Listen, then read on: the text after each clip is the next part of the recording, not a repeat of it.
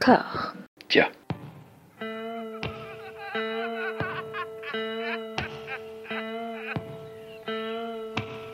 And now for something completely different. Would you like to talk about the meaning of life, darling? Sure, why not? Philosophy for two? Right. Provided the movement never forgets that it is the inalienable right of every man or woman or woman to rid himself or herself or herself. Agreed. Thank you, brother or sister or sister. Where was I? I think you finished.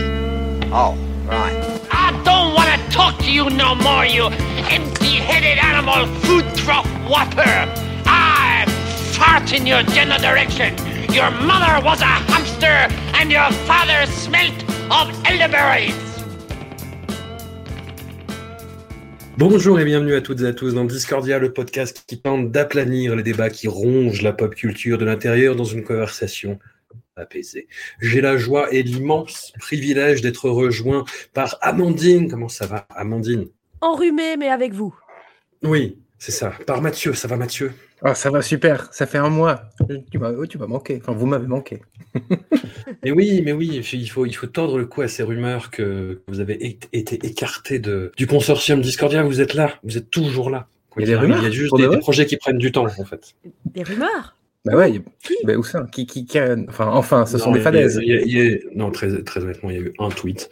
Mais euh, de, de nos temps, dans le cycle médiatique, on peut dire que c'est les rumeurs. Tu vois, voilà, il y a eu un tweet qui date de cet après-midi en plus. Eh ben, brisons le coup à ces rumeurs. Non, on faisait juste un petit break.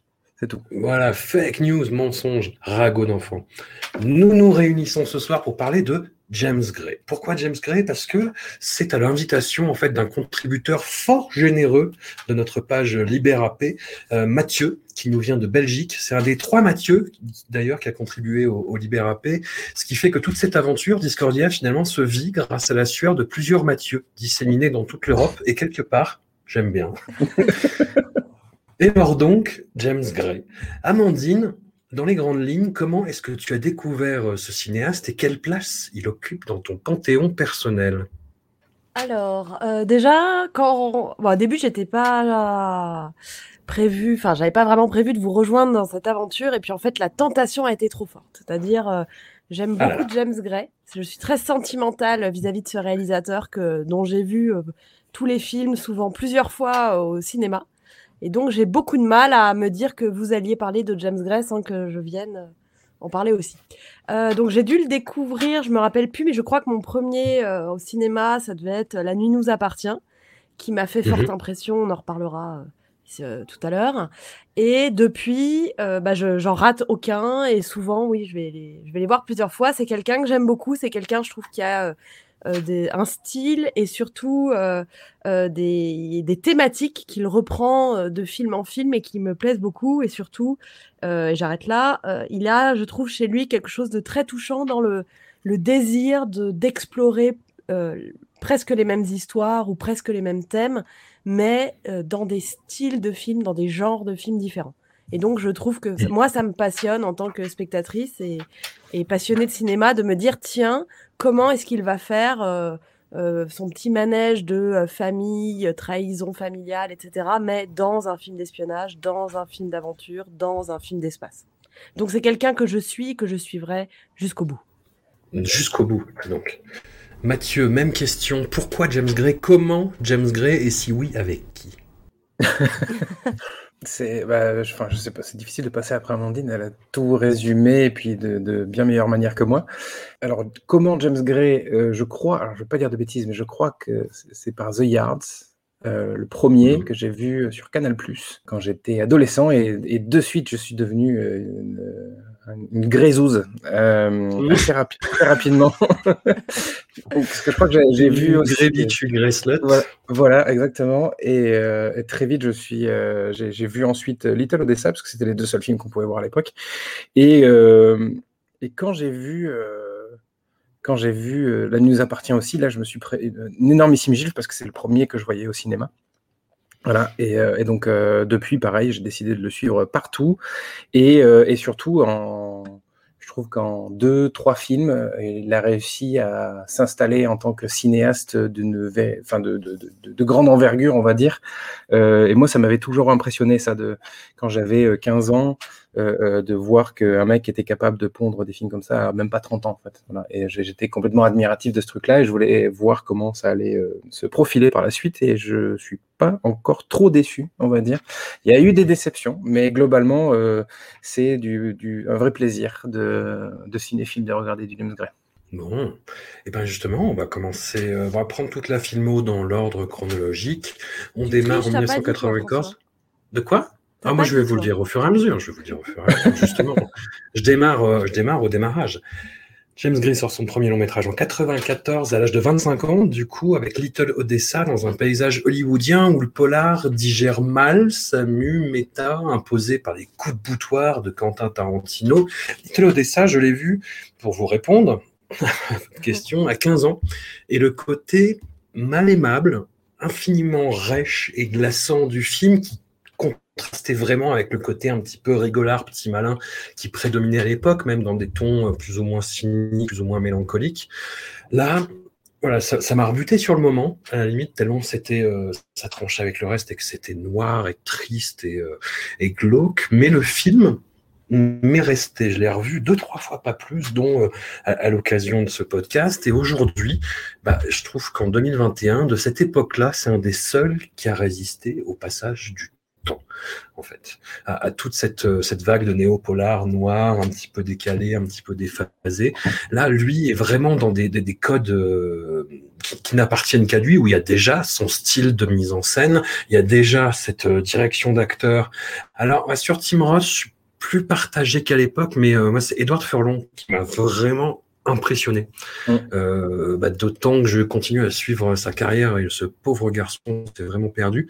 Et de le revoir là, c'est pas tant la photographie d'une époque que la photographie d'une planète vraiment à part dans la galaxie cinéma. Je, je sais pas ce que vous, vous en pensez. Qui veut se lancer là-dessus, sur Little Odessa? Vas-y, vas-y, Amandine, si tu veux. Non, vas-y, je t'en prie. non, ok, d'accord. euh, ben, tu as un peu, euh, as un peu résumé euh, ce, qui, ce qui est pour moi le plus impressionnant de ce film, c'est que c'est qu'à à 24 ans, euh, enfin ou 25, un peu importe, hmm. Enfin, moi, je sais pas toi, mais moi, à 24 ans, moi, je n'arrive même pas à trouver un emploi stable, en fait. Et, lui, il fait euh, euh, l'alpha de, sa propre filmographie, quoi. Enfin, il y a tout déjà dedans. Enfin, il y a, tout ce qu'on retrouvera plus tard dans, sa filmo. Et alors, on le, on le savait pas à l'époque, évidemment, parce qu'il avait fait qu'un seul film, mais, mais néanmoins, on sent qu'il y y a quelque chose déjà euh, qui se passe chez lui dans, son, dans son travail, quoi. Je veux dire, ça, ça pourrait être présenté comme un, film de rien du tout, mais en fait, il y a cette espèce de déjà le poids de la tragédie, quoi, euh, qui, colle partout. Euh, enfin, ça, ça suinte de, toutes les portes du, film. Euh, c'est ce qu'il appelle le, le mythique ou l'archétypal. En fait, c'est un, truc sur lequel il travaille constamment sur comment faire en sorte que les actes des uns influencent de manière immuable la vie des autres et, infuser d'une forme de tragique, euh, limite euh, antique, dans, dans, euh, dans des, des, histoires de rien du tout, on va dire. Voilà. En l'occurrence, là, c'est l'histoire de, de c'est une famille déchirée de, du Little Odessa, enfin de, de, Brighton Beach à, Brooklyn. Donc, c'est finalement une histoire extrêmement simpliste. Et c'est en plus, c'est sur un, un, arc narratif qui est extrêmement connu, puisque c'est le, fils prodigue qui revient euh, dans, la famille d'origine et euh, dans une famille complètement éclatée. Voilà. Et puis il y a aussi ce truc qui est fabuleux chez James Gray, c'est cette faculté à, nous immerger dans, un environnement, dans un univers, dans une plongée en profondeur très vite par, des, simples choses, des détails, des scènes, et très très vite en, quelques minutes quoi. Voilà. Alors ça a sans doute à voir avec le fait que chacun de ces films à part peut-être les deux derniers, euh, euh, sont des choses qui sont imprégnées soit de, de, de, de sa propre vie, soit de, enfin, qui se déroule à New York, soit c'est une histoire de famille. Enfin, il y a toujours quelque chose qui relie euh, James Gray à ses, à ses films, en tout cas ses premiers, et notamment Little Odessa, parce que c'est enfin, l'histoire de là où il a grandi plus ou moins, même s'il a grandi dans le Queens, mais c'est plus ou moins ça. Et puis, puis il y a cette, cette beauté. Euh, cette beauté graphique, quoi. Enfin, cette, je sais pas comment on va dire, cette beauté visuelle. C'était euh, moi ce qui m'impressionne vraiment dans le dans Little Odessa, c'est il y a du clair-obscur partout. Moi, je, je, je suis, en plus d'être euh, une grézouze, je suis un, je suis un sucker pour, pour, les, euh, pour le clair-obscur. Dès qu'il y en a, moi, je, moi, ça, moi, je capote. vraiment, ça me rend dingue. Et c'est quand même fabuleux parce qu'on on est dans, à Brooklyn, ça se passe en hiver, dans, un des hivers qui le, enfin, le, le, tournage s'est déroulé dans un des hivers les plus, les plus rudes de, de, qu'a connu New York. Donc il est censé y avoir du, froid partout, du, du, blanc partout, ce qui est le cas dans les, dans les scènes de jour. Mais la nuit, il filme la nuit avec une telle chaleur. Je trouve ça ça complètement hallucinant, quoi, de, de, cette espèce de, Il fait baigner ces scènes de nuit dans, dans, dans le noir absolu euh, et, le, et, le, et l'ocre le plus chaud. Voilà, et, euh, et, je trouve ça euh, absolument magnifique, comme je trouve le, le Brooklyn enneigé absolument magnifique aussi, avec cette scène où il, dans cette scène où il se retrouve dans le terrain vague avec son père. C'est hyper beau, enfin, c'est, c'est, c'est il y a, cette présence de couleurs, donc le blanc, le ocre, peu importe. Et puis après, c'est plus tard dans, dans, ses autres films, il y aura du vert, il y aura du bleu, il y aura du, du gris. Enfin voilà, il y a, cette, cette, faculté qu'il a en quelques minutes à, à, vraiment euh, donner un code couleur, on va dire, à, ses films, quoi, même si le terme code couleur n'est pas forcément le plus adapté pour parler d'un d'un vrai artiste. Puis moi, il y a un truc qui me frappe dans, dans, dans, Little Odessa, euh, c'est euh, c'est un film sur des, gens qui sont désespérément seuls. C'est une histoire d'une famille, mais qui est une famille complètement désunie et donc euh, qui n'a plus rien à voir les uns avec les autres. Et ils sont tous seuls. Et James Gray a cette, euh, comment dire, cette idée de, mise en scène géniale qui consiste à majoritairement filmer ces personnages seuls dans le cadre. Je ne sais pas si vous avez remarqué ça, mais en fait, euh, Tim Ross, la majorité du temps, il est tout seul. Euh, Edward Furlong, il est tout seul. Et les seuls moments où on les retrouve ensemble, on va dire, c'est euh, bah, les scènes entre Moira Kelly et, Tim Ross, ou plutôt les, scènes de retrouvailles entre les fils et, Vanessa Redgrave, qui joue, qui joue donc la mère. Voilà. Et, mm. ou, les scènes d'affrontement, justement, entre, avec le père. Mais, mais globalement, c'est quand même des gens qui, qui, ne, qui sont complètement abandonnés dans la vie, qui, qui n'ont personne d'autre qu'eux-mêmes, en fait. Bah, il y a quand même euh, un thème qui revient tel un éléphant dans la, dans la pièce, dans la filmographie de James Gray, à part peut-être dans Lovers et The Immigrants, même si la question revient, c'est ce putain de rapport au père, quoi, qui est euh, bah, très caractéristique un petit peu bah, du cinéma de Paul Thomas Anderson, et sur des, des traitements assez voisins, en fait, qui changent d'un film à l'autre dans un rapport de bah, d'attraction-répulsion un peu, un peu banal, mais qui dans les résonances avec les autres films sont super intéressants. Et là, il commence sur quelque chose d'hyper hard, quoi, sur euh, ce, ce, patriarche euh, joué par Maximilian Schnell qui voit son, bah, son, son, son, gamin revenir et s'opposer à lui et entraîner le plus petit dans son sillage, qui par ailleurs un personnage qui est euh, portraitisé de façon assez affreuse. Euh, est-ce que ça t'inspire quelque chose, toi, Amandine, du coup? Est-ce que c'est quelque chose qui t'intéresse dans le cinéma ou... Bah, Moi, je trouve ça un peu envahissant au fur et à mesure. Bah, c'est envahissant et c'est pour ça que c'est intéressant. C'est que c'est quelqu'un qui, du coup, tourne autour d'une idée très simple. Mathieu a dit tout à l'heure, hein, c'est euh, quelque chose d'une forme de mythologie euh, de James Gray, une tragédie, de creuser ce rapport au père, la trahison du frère, la trahison du meilleur ami. Enfin, un truc très masculin. Hein. Il y a, même s'il y, y, a de très beaux personnages féminins chez lui, mais on sent bien que même les mères éplorées ne font pas le poids face à ces relations masculines qui sont dans euh, l'admiration, la détestation, la violence. Enfin, en fait, c'est toujours les relations masculines qui déclenchent la violence, qui déclenchent quelque chose. Et donc, dans Little Odessa, ce qui est magique, c'est qu'on a le creuset de tout ça. Moi, c'est un peu comme Mathieu. Enfin, moi, je l'ai vu. Euh, c'est pas, pas le premier que j'ai vu, et pourtant, je suis frappée à quel point tout est là, en fait. Tout est là avec en plus un, génie de, qui est déjà présent et qu'on va retrouver euh, tout le long, je pense, du podcast, qui est cette capacité qu'il a à filmer des lieux et à être incapable, entre guillemets, de séparer le lieu de la communauté qu'il habite. C'est-à-dire que chez lui, les lieux, c'est Little Odessa, où ce sera la jungle, où ce sera euh, la lune, il y aura toujours euh, une communauté qui est là. Et la communauté détermine un certain nombre de règles. Donc on est effectivement à la fois dans la tragédie, dans la mythologie. Donc ça, je trouve ça sublime déjà dans Little Odessa, avec bon, tout ce qu'a dit Mathieu sur le blanc, là. mais le quartier, quoi. Le quartier d'où on vient, et du coup la, détermination sociale, la détermination culturelle que ça implique. Donc dans Little Odessa, on a toute déjà cette question de migration, du père, les valeurs du père, qui sont pas les mêmes valeurs que le, le plus jeune fils, qui est, voilà, en plus, Edouard Furlong, comme vous l'avez dit, est juste incroyable.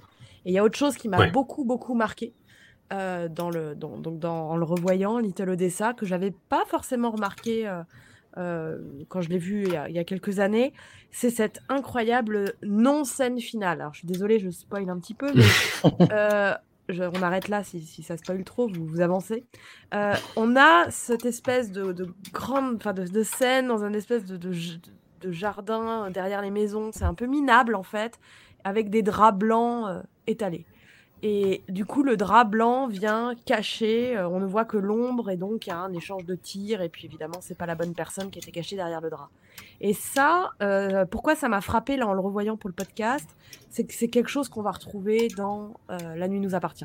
C'est-à-dire ces, ces scènes de gunfight, mais qui n'adviennent pas comme des gunfights, c'est-à-dire nous, on est emmenés en tant que spectateur, on croit qu'il y a un gunfight qui va arriver, et en fait, il n'arrive pas, on ne voit pas, la visibilité est tronquée, et donc on fait une erreur, et cette erreur, on la paye toute sa vie. Et il va jouer Mm. avec ça euh, tout le temps. On va le voir aussi dans The Yard, où il y a euh, l'ombre et la lumière qui fait qu'on ne peut pas tirer, ou on tire mal, ou le coup part pas au bon endroit. Et ça, euh, c'est quelque chose que vraiment m'avait énormément marqué dans La nuit nous appartient, et que j'étais très heureuse de retrouver dans, dans Little Odessa comme une matrice, en fait, de se dire que il y aura pas de grandes scènes de, de, de- de gunfight. On- il va nous enlever ça du genre pour nous donner autre chose.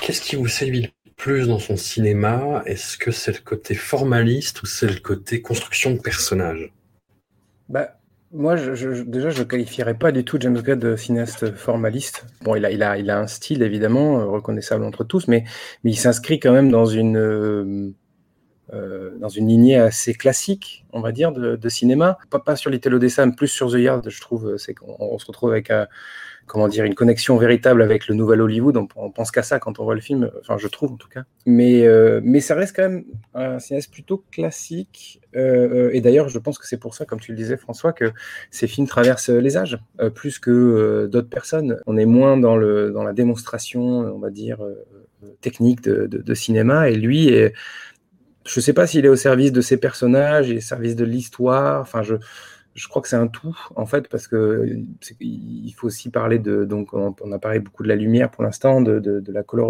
colorimétrie de ces films, mais il y a aussi beaucoup d'importance portée au son. Voilà, je pense que faut pas se réduire au formalisme ou, euh, à un faiseur de personnages, mais plus un. Je pense qu'il faut voir James Gray comme un, un cinéaste entier, en fait, un, un- un réalisateur qui est capable de maîtriser tous les aspects de la fabrication d'un film. Je, je vois tout à fait ce que tu veux dire, je, je suis d'accord, mais moi je vois ça comme une espèce de faux classicisme qui va annoncer un, un autre cinéaste qui arrivera un petit peu plus tard, qui a une carrière étrangement parallèle avec, euh, avec la sienne, qui est J.C. Chandor. Ouais. Je sais pas si vous voyez, Oui. Most Violent Year. Ouais, ouais. Bah, The, The Yard, c'est une espèce de Most Violent Year, mais avant l'heure en fait. Et, tous les deux, c'est des, ci- des cinéastes qui effectivement font des films de facture euh, classique, euh, très propre, etc. Mais où il y a, je trouve qu'il y a vraiment une recherche formelle et qui, les distingue un petit peu bah, de leurs- camarades qui sont à peu près dans cette même école avec ces mêmes références que tu as citées, quoi. Bah, disons que je trouve qu'il y a quand même plus de formalisme chez J.C. Chandor. En tout cas, je le trouve beaucoup plus évident. Et je pense que euh, le fait justement que chez James Gray ce soit pas si évident, que ce soit, ça participe d'un tout, ça, montre justement qu'il est beaucoup plus, comment dire, virtuose dans, dans- dans sa mise en scène. Quoi. Voilà, je sais Mm. pas si c'est. Enfin, il, il a pas le côté un peu. alors, J.C. Chandor l'a pas non plus complètement, mais il n'y a pas le côté tape à l'œil, quoi. Euh, c'est ça que je veux dire. Je parlais de Paul Thomas Anderson tout à l'heure. Euh, en effet, c'est intéressant de voir les, les comparaisons parce que, en gros, euh, on pourrait dire que James Gray dans les années 90, c'est euh, c'est Francis Ford Coppola, c'est Cimino, quand euh, Paul Thomas Anderson, c'est Robert Altman, quoi. Euh, par exemple, pour, pour donner un, un- et, et, euh, et un mec comme Paul Thomas Anderson, lui, il est complètement dans la dans la forme, il est constamment en train de faire des mouvements de dolly, enfin, il y a des travelling partout, il y a des mouvements de personnes, etc. James Gray, c'est, je sais pas, ça reste quand même beaucoup plus discret, je trouve. Voilà, Euh, même si il y a quand même la patte James Gray, donc c'est bien la preuve qu'en effet il a un style, voilà. Mais euh, oui, on pourrait, on pourrait pas qualifier ça de, de faux classicisme en effet, mais bon, je pense que ça reste quand même un minimum classique, ce qui permet au film justement de traverser les âges, tu vois, Euh, parce que bon, The Yard, je suis pas Il glisse aussi, il, y va de plus en plus. Moi, je, je pense quand même que les deux derniers, enfin, je sais pas ce que vous en avez pensé, mais moi, les, les deux derniers de sa filmographie, j'étais surprise par l'entreprise. Par Oui. la- la- le- je l'attendais pas du tout, euh, euh, Lost City of Z, et je l'attendais encore moins avec un, quelque chose comme Ad Astra, en termes d'ampleur, par rapport à, à ce que j'avais vu avant. Donc, moi, j'ai quand même été surprise par. euh, quelque chose de plus qui me semble de plus en plus pas formel mais de plus en plus euh, affirmé euh, en termes de de- d'envie de d'envie d'image d'envie de Mhm. grande scène ou d'envie de voilà, de, de- de choses qui sont plus larges que ce qu'il avait fait avec ses films d'avant. Ouais, bah, dès, la, dès la scène de chasse à cour euh, dans la City of Z, euh, Ouais. je me suis relevé de mon siège en me disant mais, mais qu'est-ce qui, qu'est-ce qui se passe?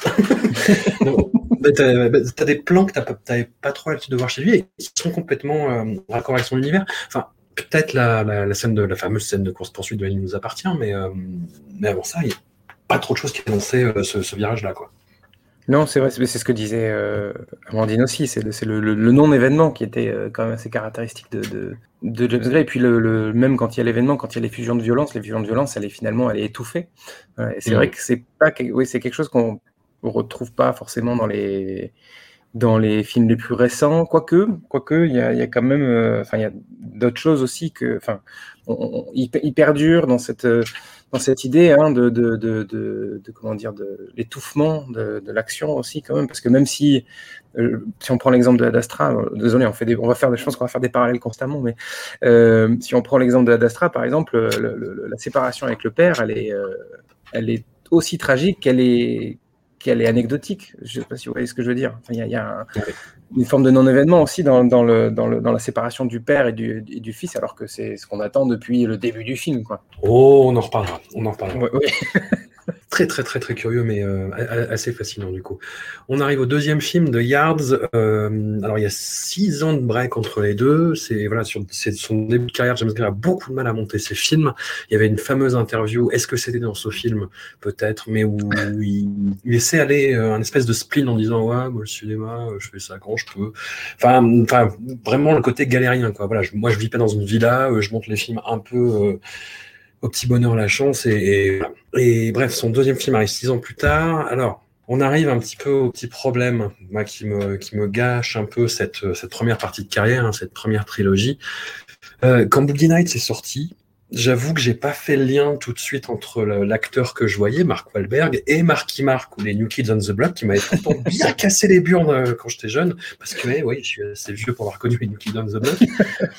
Mais voilà, je l'avais pas assimilé en fait euh, à, ce côté-là, mais je le voyais déjà comme un gros forceur, Mark Wahlberg, un, un acteur euh, on sent, je, je sais pas si ça vous le fait la, la- même chose, mais que il est conscient de ses limites et donc il se cache derrière une espèce de physicalité, une minéralité qui est, bien pratique en fait, et où il se réfugie euh, un, peu euh, quand il est aux abois, et des fois ça marche pas. Et typiquement, moi, je trouve qu'une partie non négligeable du ratage de phénomène de M. Night lui est imputable. Et là, je trouve qu'il le film aurait pu être stratosphérique, il aurait pu être justement euh, encore mieux que Most Violent Year de, de J.C. Chandor, mais Mark Wahlberg l'emmène loin de son réel potentiel par ce côté brique, quoi. Amandine, est-ce que tu partages euh, cet avis? On est très Bah, virulent en ce moment euh, sur Discordia. trouve- Je te trouve super gentil quand tu parles de minéralité. Ah. Moi, j'appelle ça des yeux de bœuf. Quoi. Enfin, Mm. euh, Minéralité, je crois que j'avais lu euh, cet adjectif pour Steven Seagal et depuis je le garde. Et chaque fois que je pense minéral, je vois Steven Seagal en fait. Donc ça va. Je comprends ce que tu veux dire. Je pense que le film aurait été euh, mille fois mieux avec un autre acteur. Parce que là, c'est vrai qu'il est. paye le casting qu'il a autour de lui, tu vois. Tu, tu, tu Ah lui bah mets James. Caan, tu lui mets Joaquin Phoenix, tu lui mets Faye Dunaway, tu lui mets Ellen Burstyn et Mark Wahlberg. Bah voilà, c'est ça. Et en plus, il a un gros rôle, donc on le voit. Et en fait, il a Bah oui. jamais. Et je trouve que c'est encore plus le tragique cacher. vers les, les scènes finales, là, les scènes de procès où il est euh, Ouais. bah, minéral. Et, euh, et du coup, c'est ça, ça gâche en fait toutes les montées d'émotions que la musique essaye d'amener aussi. Et, euh, et du coup, c'est terrible pour lui, je trouve, d'être comparé aux autres acteurs qui, eux, sont éblouissants. Et puis, Joaquin Phoenix, on en reparlera, mais éblouissant de beauté, de, de Oh. charisme. De... Enfin, c'est monstrueux, quoi. Enfin, pour moi, c'est un acteur euh, monstrueux. Donc là, il est, il est monstrueux, monstrueusement beau. Et du coup, euh, il y a cet acteur un peu falot, un peu fade, un peu euh, qui sait pas quoi, où mettre ses mains, quoi. Et c'est vrai que c'est terrible. Après, euh, le film est, le film est hyper intéressant, je trouve, pour plein de choses. Pour Ouais. encore une fois ses lieux, le choix du décor. Ça restera pas mon préféré hein, de, de, de James Gray, loin, loin de là. Mais je trouve qu'il y a des, il y a le tragique est encore plus fort que dans Little Odessa. Voilà, les morts, les, les blessés, le- la, la descente aux enfers. Donc, euh, je trouve qu'il noircit encore un petit peu son, le trait. C'est le côté vraiment tra- tragédie grecque, quoi. Oui, non, je, moi je voudrais un peu pondérer cette, cette espèce de, de, de, de chiche euh, tirée sur euh, Mark Wahlberg. O- ok, c'est vrai, oui, il n'est pas, il est pas aussi charismatique euh, que les acteurs qu'il a en face. Euh, il a une coupe de Playmobil en plus dans, dans, dans le film. C'est vrai que c'est un peu, pff, ça lui donne pas le, le ça lui donne pas un air très intelligent, mais, mais néanmoins, je pense que c'est un choix de James Gray. Ouais. Dans, dans le sens où c'est une volonté de, de, de ne pas en, il veut pas en faire un, un très grand acteur et il sait, il, il- je crois qu'il est euh, conscient des, des limites aussi de, de Mark Wahlberg en tant qu'acteur. Euh, ap- après tout, qu'il ne le ferait pas. Bah, je pense Mark que et je pense que je pense que même Mark Wahlberg, d'une certaine manière, il le sait. Au fond de lui, Oui. euh, au fond de son cœur, son petit cœur euh, tout musclé, il doit le savoir. Euh, Il re- et quand il se regarde dans la glace en se faisant des, des poids, il fait Ah, Je sais. et euh, non, je pense qu'il sait et je pense qu'il l'utilise de cette façon, justement, de la même manière que par exemple Michael Mann pourrait utiliser des, des acteurs un peu monolithiques, un peu qui ont l'air un peu un peu bêtes, euh, pour dire ça, c'est assez euh, franchement, euh, pour pour justement euh, se servir de ça comme d'une une forme de comment dire, une forme de planche sur laquelle tout glisserait, quoi, on va dire. Et, euh, et, et- et il- est censé incarner aussi un, un mec qui, a- qui est franchement pas très malin euh, dans, dans le film, faut pas l'oublier aussi. C'est un, un petit, un, petit voleur à la manque, enfin, c'est un braqueur de bagnole qui fait euh, 16 mois de prison et il revient et il connaît rien à la vie, en fait, ce garçon.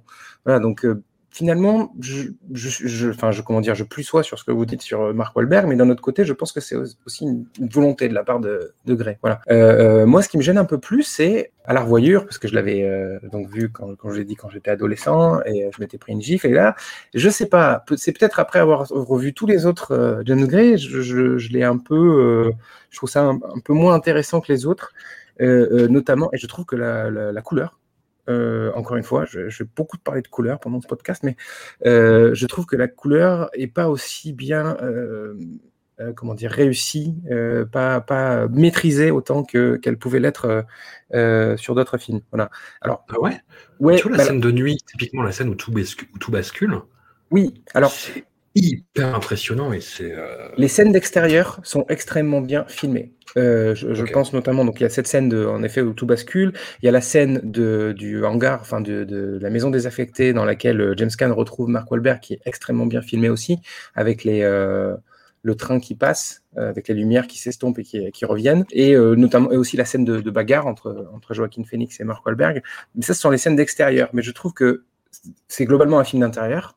Euh, The Yard, et il essaye de baigner ça dans une espèce de verre glauque. Euh, alors après, c'est peut-être co- ma copie euh, DVD euh, qui était merdique, peut-être que le tirage était pourri. Alors si c'est le cas, C'est pas impossible. Hein. C'est Voilà. possible, Euh, mais moi j'ai justement j'ai trouvé que c'était euh, ben, quand, quand tu passes après Little Odessa ou, euh, euh, La nuit nous appartient, tu te dis euh, c'est un peu fade quoi, c'est un peu palo, c'est dommage. Et puis euh, enfin je sais pas ces espèces de lumières au néon, on a l'impression qu'il y a des, des, des- des- des lumières de cantine partout en fait.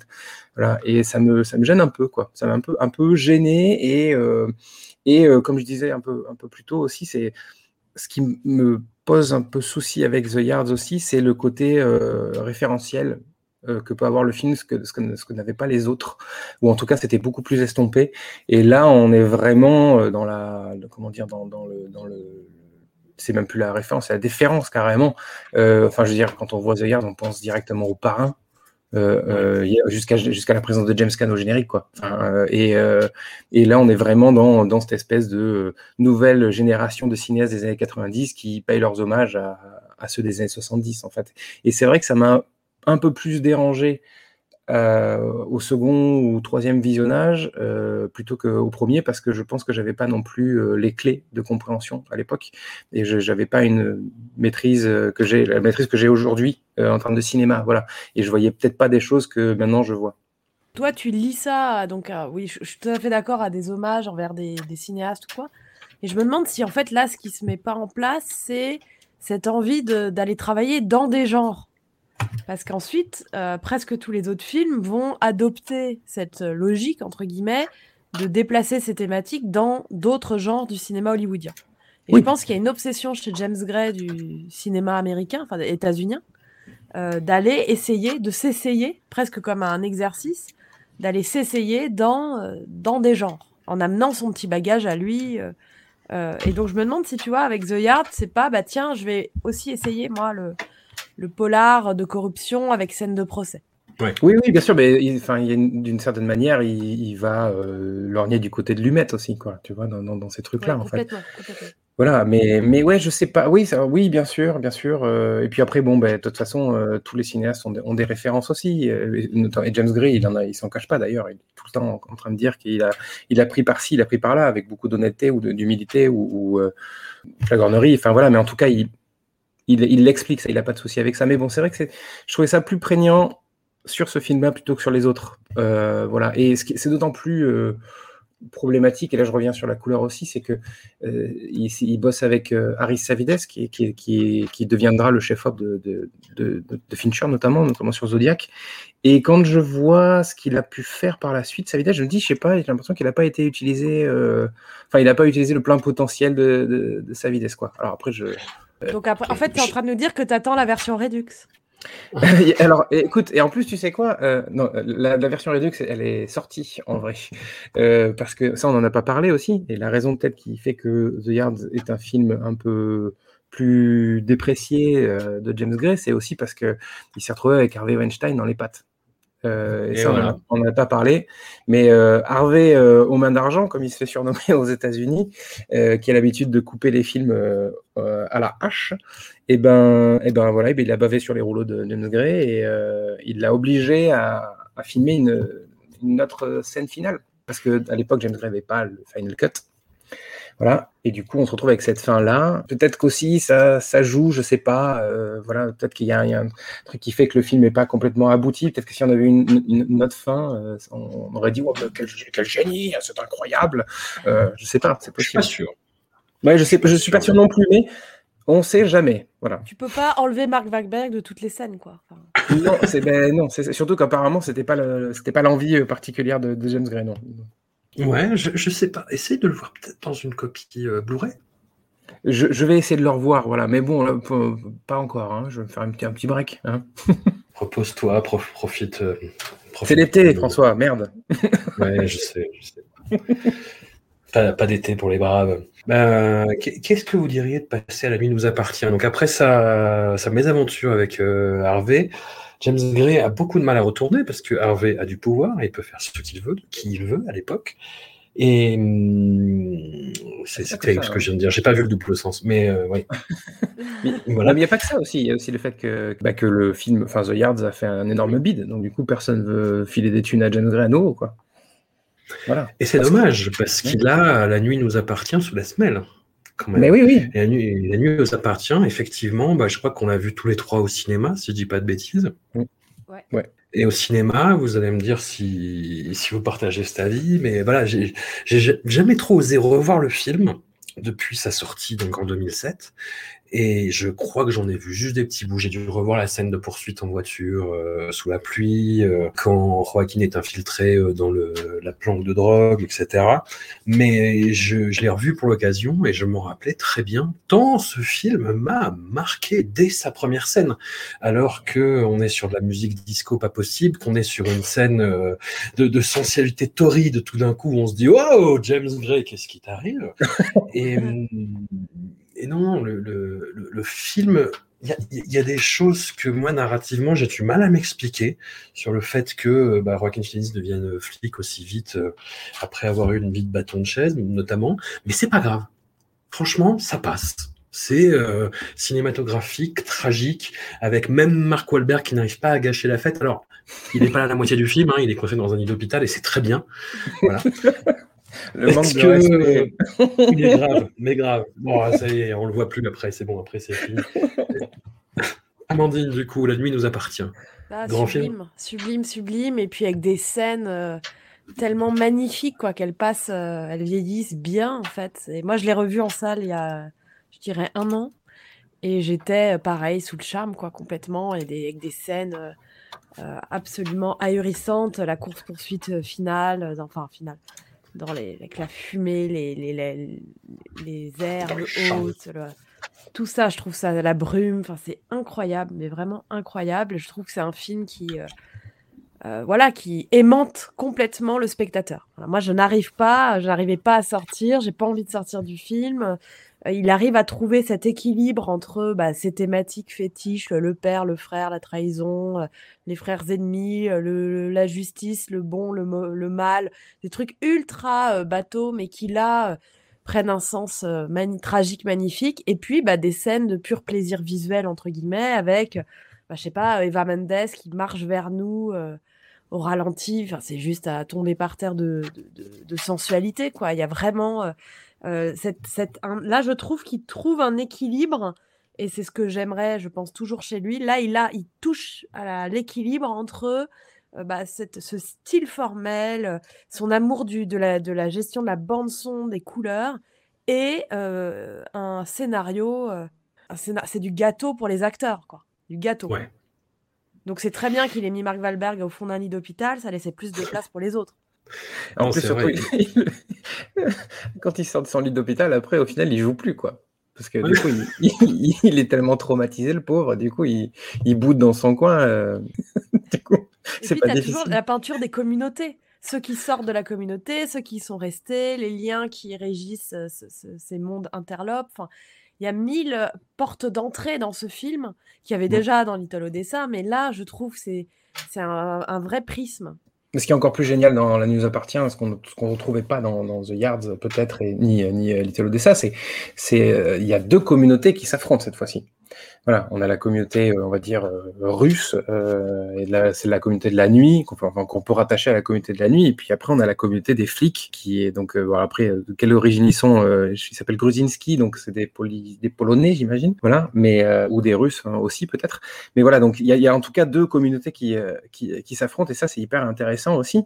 Et de la même manière, comme tu disais, Amandine, il y a deux, choses qui cohabitent chez lui, et c'est vrai que c'est pour la première fois, c'est là où on le voit avoir des sortes d'élan de grandeur de, mise en scène, on va dire. Alors, me demandez pas comment, mais euh, je trouve que il y a une, je trouve qu'il y a une, comment dire, l'ombre de Kurosawa qui plane sur ce film. Comment, euh, Alors, ouais, mais quand je vois par exemple la scène de fin. Euh, c'est marrant parce que c'est un truc que j'ai toujours pensé, même quand je l'ai vu en 2008, je me disais putain, la scène de fin, on dirait du Kurosawa, et j'étais incapable de l'expliquer, mais je, je, trouve que cette fumée, les, euh, les, les, roseaux séchés, ah. euh, euh, le, le, héros immuable qui part dans le, dans, dans, le feu. Enfin, il y a vraiment un côté vraiment film classique japonais, quoi, qui est hyper beau. Alors, et alors c'est drôle parce que c'est pas que du Kurosawa aussi. Je pense que c'est quelque chose, c'est du, ça, ça vient du cinéma japonais des années 50 même carrément ou 60 quoi. Et c'est marrant parce que James Gray aussi, parce que je, je, me suis quand même tapé le, le commentaire audio du film pour vous, ça me fait plaisir. Et merci. Euh, voilà. Euh, et euh, il, évoque justement Kurosawa. Alors pour d'autres choses, hein, complètement autre chose, mais mais ouais, je, je, sais pas. Je trouve qu'il y, a vraiment des choses comme ça. Il on est beaucoup plus de, on bascule vers du cinéma classique, on va dire, dans ses dans ses références, alors qu'avant il était sur le Nouvel Hollywood, ce genre de choses. Là, on prend une plus grande dimension, une plus grande envergure déjà. Il fait un pas de plus voilà. Il des marches en plus. Et, euh, et ouais, il y, y, a des scènes d'une beauté incroyable de mise en scène. Enfin, je veux dire, euh, on n'est plus du tout dans l'intime là. Enfin, enfin, et pourtant on l'est. C'est-à-dire que la scène de course-poursuite, par exemple, elle est grandiose, mais en même temps, euh, on n'a qu'un seul point de vue. On a celui de, de Joaquin Phoenix et, et on reste dans, dans, sa tête, quoi. Et je sais pas. Je, je trouve que ouais, en effet, c'est peut-être la première fois qu'il qui, devient le cinéaste qu'on retrouve plus tard. Il, passe un cap et, euh, et, en plus, moi, je trouve qu'il y a, encore une fois, la couleur. il y a un truc qui est fabuleux qu'il n'a pas encore fait dans ses précédents films, c'est le film change de couleur, en fait. Et je trouve ça génial parce que, en fait, c'est quelque chose que tu ne ressens pas. La première fois, tu, tu te retrouves avec, un, avec ce film, tu ne comprends pas, mais en fait, tu, tu, tu tu suis les personnages et tu, sens qu'il y a un truc qui se passe, tu n'arrives pas forcément à l'expliquer. Et en fait, en revisionnage, je me suis dit, mais en fait, c'est évident. C'est juste que le film, il débute, il est hyper chaud, euh, avec des couleurs orange partout. Encore une fois, c'est parce qu'il filme la nuit de New York euh, de la même manière qu'il filmait euh, dans Little Odessa et dans, dans The Yard.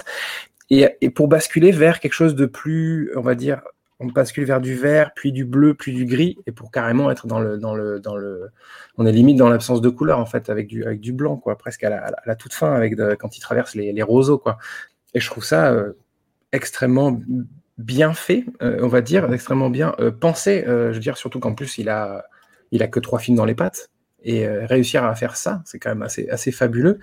Et une autre chose que je voulais dire aussi, c'est que, et ça j'ai découvert ça en écoutant encore une fois le commentaire audio du film, c'est que James Gray avait conçu La Nuit nous appartient comme le troisième volet d'une trilogie. entamée avec Little Odessa et The Yards. Dans le sens où Little Odessa parlait de gangsters, The Yards parlait de la politique, de la corruption du, système, en gros, alors que La Nuit nous appartient, ça parle surtout de la police. Lui, il voyait ça comme un, plus un film de police, ce qui est le, cas quand on voit le générique d'ailleurs. Voilà. Bah, euh, c'est ce qui est assez déstabilisant, moi, je trouve. C'est que la, police, c'est finalement une communauté comme une autre. Mmh. Et ça induit que le film est hyper premier degré et dans une espèce de croyance absolue dans, ouais, dans le pouvoir d'évocation euh, cinématographique euh, à travers des clichés assez déstabilisants et assez premier degré, quoi, parce que c'est vraiment les gentils contre les méchants. Quoi. Mais oui, mais, mais, mais d'un autre côté, James Gray expliquait quand même qu'il avait euh, suivi euh, des, des, escouades de, flics euh, de, bon, des du début des années 2000 évidemment, mais que, que en fait il y a énormément de phrases qui qui se retrouvent dans le film, qui sont des, des phrases prononcées par des flics.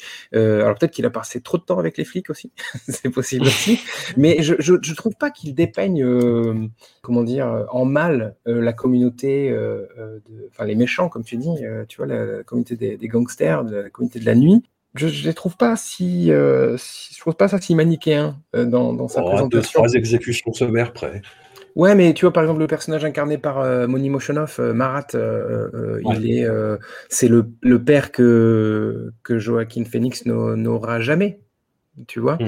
d'une certaine manière. Bon, alors, en effet, il y a une trahison, une trahison ultime, mais, mais quand même, euh, il y a un côté, euh, enfin, je sais pas, euh, bienveillant, accueillant, même si on est dans la violence perpétuelle, parce qu'on est quand même dans, de la, dans de la, des histoires de drogue, dans, dans, le, dans le monde de la nuit.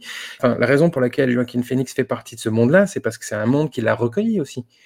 il, a choisi, de, c'est pas une crise d'adolescence qu'il a fait quand il est parti dans le monde de la nuit, c'est aussi que il a retrouvé une famille qu'il avait perdue.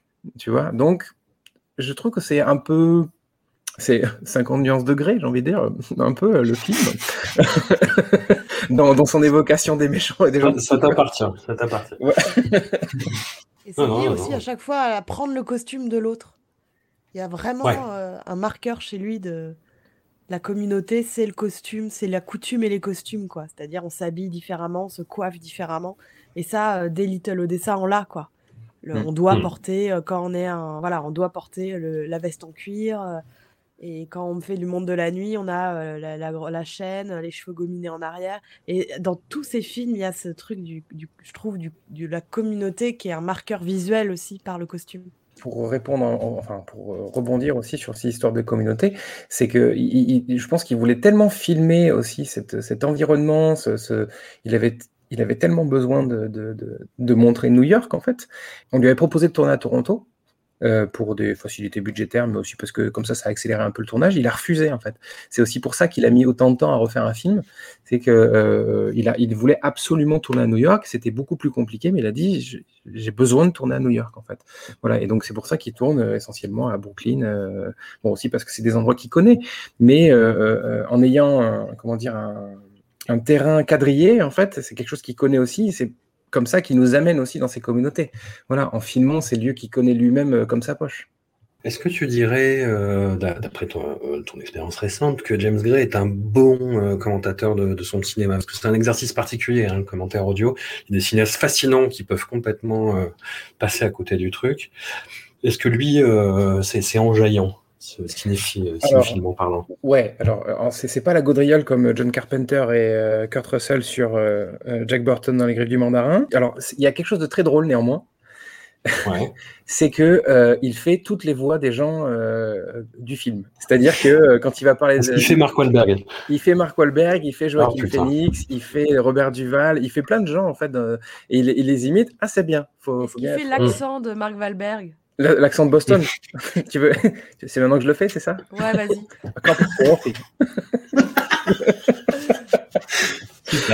Mais euh, ouais, non, non, c'est intéressant. Alors, au-delà de ce, truc anecdotique où, où, en fait il, prend la voix de Joaquin Phoenix ou de Robert Duval quand, il, quand ils apparaissent à l'écran, c'est intéressant parce que il va euh, détricoter, euh, décortiquer tout ce qu'il, comment il a fabriqué son film. C'est pas du tout un mec qui est dans le secret. Il est plutôt dans le partage de, de, la fabrication de son film et il va expliquer pourquoi il a fait ça, comment il l'a fait. et notamment, il y a cette scène de la scène de course-poursuite, euh, il explique exactement le point de vue qu'il a choisi, euh, pourquoi il a choisi ça, euh, et aussi il explique que c'est une scène qui a été tournée en été, en plein soleil, et comment, avec beaucoup d'humilité, il a fait il a fait énormément d'erreurs en tournant cette, cette scène. Il l'a amené à, la société de post-production qui devait tout remettre en scène euh, et euh, les mecs s'arrachaient les cheveux ils disaient putain mais t'as fait n'importe quoi mec euh, t'aurais jamais dû faire cette scène c'est tragique on va jamais s'en sortir et tout. Et, et, il le reconnaît quoi il raconte cette histoire là donc il est derrière le rideau, je pense que James Gray est un homme qui, qui, peut être euh, très colérique, très faire preuve d'une certaine arrogance. En tout cas, il est euh, confiance en lui-même. Mais je pense aussi que c'est un homme qui est euh, capable de, reconnaître quand il fait des erreurs et, qui évoque la difficulté de faire du cinéma aussi. Parce que lui, pendant tout le, le commentaire audio, il explique aussi que c'est c'est lui le réalisateur, mais qu'en fait, il est jamais en situation de contrôle. Voilà, il a cette hmm. phrase qui est quand même assez fabuleuse où il dit que le, cinéma, c'est faire croire, enfin, en gros, c'est que le, le, réalisateur doit faire croire qu'il est en contrôle et que c'est une totale illusion, quoi. Voilà, que c'est jamais le cas en fait. Mais euh, non, non, c'est, il, est très, intéressant ce, commentaire, euh, commentaire audio, ce qui n'est pas tout le temps le cas en effet de, des commentaires audio, mais celui-ci est, vraiment pas mal du tout. Et puis vraiment, comme je disais, c'est, il va euh, vraiment au fond du truc entre deux vannes en imitant Joaquin Phoenix, qui imite particulièrement bien Joaquin Phoenix. Et Joaquin Phoenix, on n'en a pas parlé. C'est-à-dire, autant Mark Wahlberg détruit The Yards, autant, j'arrête après, promis. Autant euh, Joaquin Phoenix élève La nuit nous appartient dans la stratosphère. Il est, pour moi, il est à son firmament. Euh, je pense que il a jamais été aussi bon euh, dans ce film-là. Il y a plein de gens qui, sans doute, vont me chier dessus pour dire non, il est meilleur dans The Master, il est meilleur dans je sais pas quoi. Et ben, moi, je trouve que vraiment le, le, le, le pinacle de sa, carrière d'acteur, c'est vraiment La nuit nous appartient. Il est, il bouffe l'écran, il est capable de jouer plein de choses différentes dans un seul et même film aussi, euh, ce qui est quand même assez impressionnant parce qu'il joue au début du film c'est cet homme plein de confiance en lui euh, et à la fin il est complètement renfrogné. Euh, c'est ce, ce, je t'aime qu'il laisse échapper à la fin dans, dans, une contrition totale. Enfin, il est capable, il montre toute sa palette d'acteurs quoi. Voilà, c'est ça qui est, qui est assez fabuleux quoi. Et en effet, alors il n'est pas le seul, hein, évidemment, parce que Robert Duval, il est quand même assez incroyable aussi dans le film. Mais, euh, mais quand même, euh, sans, sans Joaquin Phoenix, ça n'aurait pas été la, même limonade. C'est moins qu'on puisse dire. Amandine, tu, tu partages. Euh, ouais, non, je suis assez d'accord. Hein. Je trouve qu'il y a. Il touche là. Bon, moi, de toute façon, moi, je suis complètement partial parce que j'adore cet acteur. Puis, je, je, je, pense que je verrai tous les films dans lesquels il joue. Mais quand je regarde sa, sa filmo, je trouve que c'est chez James Gray. Alors, évidemment à partir de la, nuit nous appartient, mais c'est là qu'il trouve euh, ce côté euh, gangster fracturé quoi, qui va poursuivre euh, ou homme, un homme qui hésite entre le bien et le mal quoi. Et, c'est une rencontre entre un acteur et, et un réalisateur et ça c'est juste magnifique pour le pour le spectateur de se rendre compte qu'il y a cette, cette espèce d'alchimie et on sait que ça va continuer, on sait que je leur souhaite de vivre heureux et longtemps ensemble, quoi. et de faire encore plein de petits films, euh, tous les deux vieillissants. Euh, mais c'est vrai que ça m'a toujours fait mal quand tout le monde s'est extasié sur euh, Joker en 2019 en mode ah Joaquin Phoenix incroyable. J'ai rien contre le Joker, mais c'est vrai que Moi aussi. Le, côté, le côté animal sensuel qu'il a qu'il est dans, dans La nuit nous appartient, c'est pour moi voilà c'est au panthéon quoi c'est ça, c'est que ce, qui est, ce qui est plutôt gênant avec, euh, avec euh, Joaquin Phoenix ou Joaquin Phoenix, peu importe, mais c'est cette euh, façon, la façon dont il s'est transformé en cette espèce d'animal de, d'animal farouche, quasiment euh, mutique au fil des années. je voulais y venir après sur, sur The Immigrant, mais il, est devenu un, comment dire, une sorte de. Alors je suis désolé, Amandine, je vais te faire mal au cœur, mais il est devenu une sorte de, de parodie d'acteur, un peu, dans, dans, le sens où, euh, même dans euh, euh, le film de, de Lynn Ramsey, c'est comment il s'appelle en français déjà, le film de Lynn, Ramsey Oh, c'est un titre à la con. you, were never really, you Were Never Really Here, en anglais. même là, il, il est dans le non-jeu perpétuel tout en faisant des caisses. alors, alors, que justement, chez James Gray, il a ce côté, enfin, il est vraiment déployé, quoi en tant qu'acteur. Voilà, euh, il est dans le, il est dans l'offrande, on va dire. Il est dans le, il est dans le partage. Il est dans le, il donne à fond quoi. Alors il, en fait des caisses aussi. Hein, on, y viendra dans The Immigrant, mais euh, mais il y a quand même ce, cette, cette envie de, de, de partager son, son travail d'acteur, alors que par la suite c'est un peu plus délicat, je trouve. Et, euh, et justement, ce qui me, ce qui m'embête un peu avec lui, c'est que c'est que les films pour lesquels on salue sont ceux où, ben justement, je trouve qu'il est peut-être le moins bon, ou en tout cas le moins bien utilisé. quoi. Qu'est-ce que vous avez pensé de son faux documentaire tout chelou? Enfin, le fait qu'il a annoncé euh, sa, sa, retraite euh, prématurée euh, bah, après de Two Lovers, le film suivant de Jamie Gray, et qu'il soit lancé dans cette espèce de canular happening qui a donné naissance au faux documentaire I'm Still Here, où il se lance dans une carrière de rappeur pas super bon en rap, Qu'est-ce que ça vous a inspiré ce... ça, m'interroge encore. Hein. Je n'ai pas compris. Je l'ai pas vu, donc euh, je. J'ai fait comme si ça n'existait pas. je crois que c'est ce qu'il faut faire. voilà, j'ai regardé, j'ai... enfin j'ai pas vu le film ni rien. Quand j'ai compris que il était en train de partir en sucette, moi je voilà, je suis pas les gens. Je, voulais garder l'image. Euh, l'image en vrai, ce canular euh, de, de, dire que il veut arrêter sa carrière d'acteur quand tu termines sur La nuit nous appartient to lovers, pourquoi pas?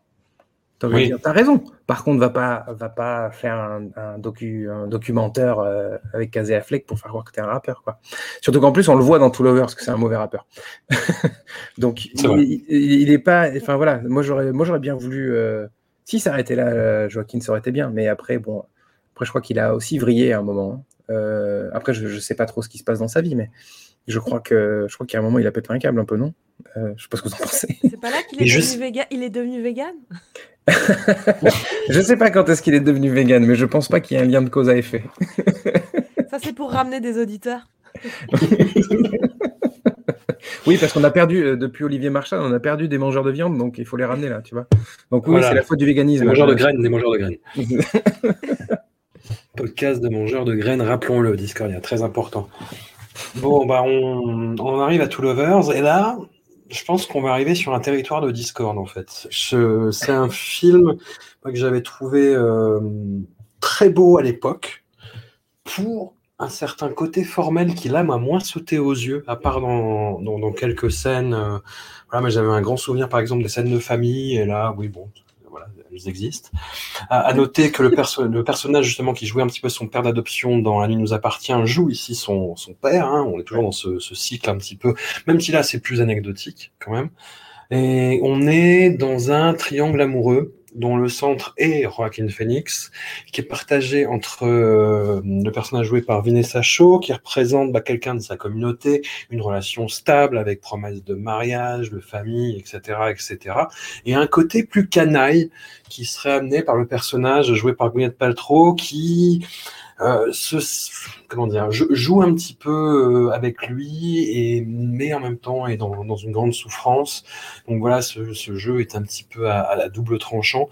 Je et aujourd'hui, je sais pas, je sais pas quoi penser du film et euh, il m'a semblé un peu désagréable et euh, on en parlait un peu hors antenne et j'ai peur de tomber dans le jugement moral aussi parce que moi ça me renvoie à des trucs euh, personnels qui me mettent mal à l'aise et que ça me renvoie un petit peu en pleine figure. Je sais pas et mais le, le film est par ailleurs très beau incroyablement joué. Gwyneth Paltrow, moi, c'est une actrice qui me laisse euh, complètement de marbre une fois, enfin neuf fois sur dix, et là, c'est là une fois.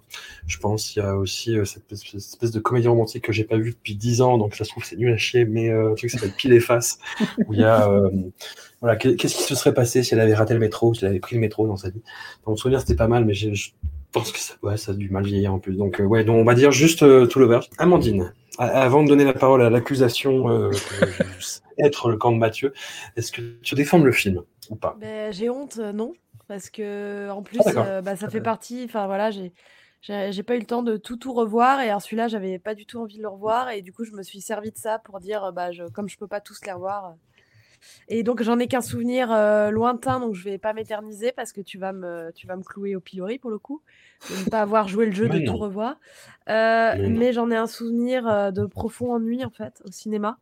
Ah oui. Euh, et je déteste Gwyneth Paltrow. je me souviens de m'être énervée en me disant c'est pas possible de me faire ça après La nuit nous appartient. Ouais. de mémoire, euh, Joaquin Phoenix est un peu pâteau. Euh, du coup, je l'ai pas revu, donc j'ai honte de casser un film que j'ai pas revu. Si ça se trouve, c'est sublime, mais en fait, j'avais pas envie de le revoir. D'accord, bon, ça- ça, c'est éloquent en soi. Ça va pas discorder du tout alors. Pour moi. En plus, c'est- le préféré de, de beaucoup de gens, de James Oui, Gray. hein. Absolument, ouais. Est-ce que, euh, est-ce que pareil, est-ce que chacun il, pro- il projette quelque chose, euh, à un niveau personnel? Je ne sais pas, je suppute. Euh, ce film m'a gêné. Allez, carrément. Tu, parles, tu parlais de, tu parlais de, de- de sentiments, euh, de sensations désagréables.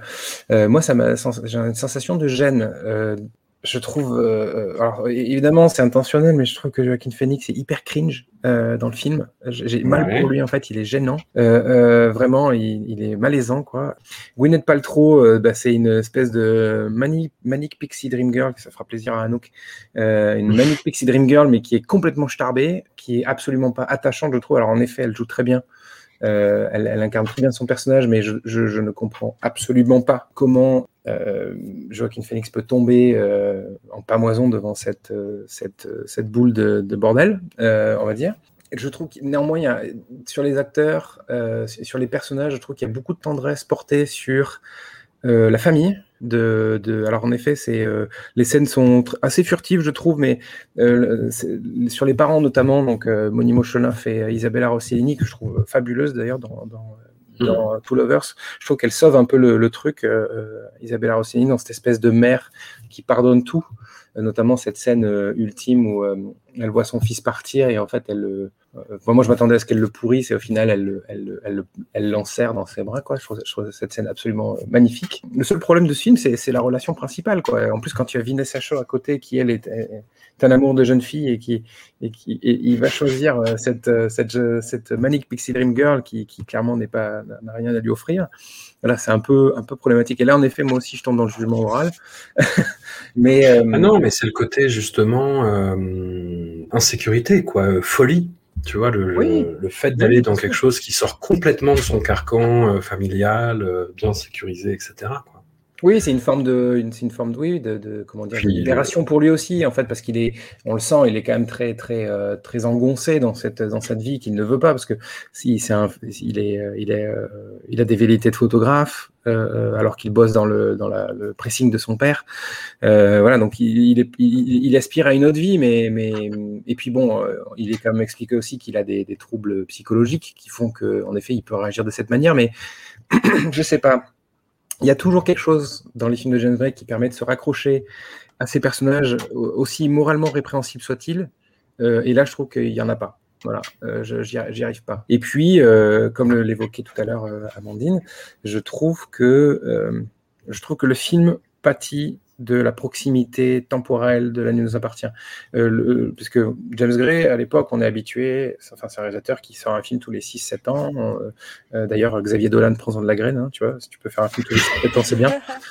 Mais, euh, et, et là, ça arrive, Wahlberg aussi. Ouais. ça arrive dans, dans, dans la foulée, c'est un an plus tard, et, et je crois que le, le film euh, souffre terriblement de la comparaison avec, euh, bah, avec ce chef-d'œuvre qui nous appartient. Voilà, et, euh, et je trouve qu'en plus de ça, il y a un côté, euh, il y a une forme de gémellité, un peu, un peu le jumeau euh, bordélique et un peu, un, peu fou de, de, de, de, de la nuit nous appartient to Lovers, de la même manière que Joaquin Phoenix pourrait être un peu le, jumeau bordélique et fou de, du personnage qu'il incarne dans, dans La nous appartient. Voilà, il y a, il je trouve que déjà, il, reprend le même chef-op, puisqu'il travaille toujours encore avec Joaquin Bacasai. Euh, il y a des couleurs qui sont relativement similaires. Il filme un peu de la même manière euh, New York, comme il l'avait filmé dans La Nuit nous appartient. Je sais pas, ça, en tout cas, ça avait influencé euh, mon visionnage à l'époque et ça l'a réinfluencé aujourd'hui. Donc, je me dis qu'en fait, c'est que je me suis peut-être pas trop, trop, trop, trop trompé euh, là-dessus, quoi. Voilà, et, je trouve que en effet, c'est un film qui est bien fait, c'est extrêmement bien filmé, c'est beau. Il y a de très beaux plans. Il y a notamment cette scène de, de toit où il filme, euh, où il met des surcadres partout. Euh, je sais pas si vous voyez, en fait, il fait un travelling où il y a trois cadres dans, dans ça, les mêmes cadres. Ça, c'est un peu la spécialité aussi de James Gray, hein, de foutre des surcadres un peu partout, quoi.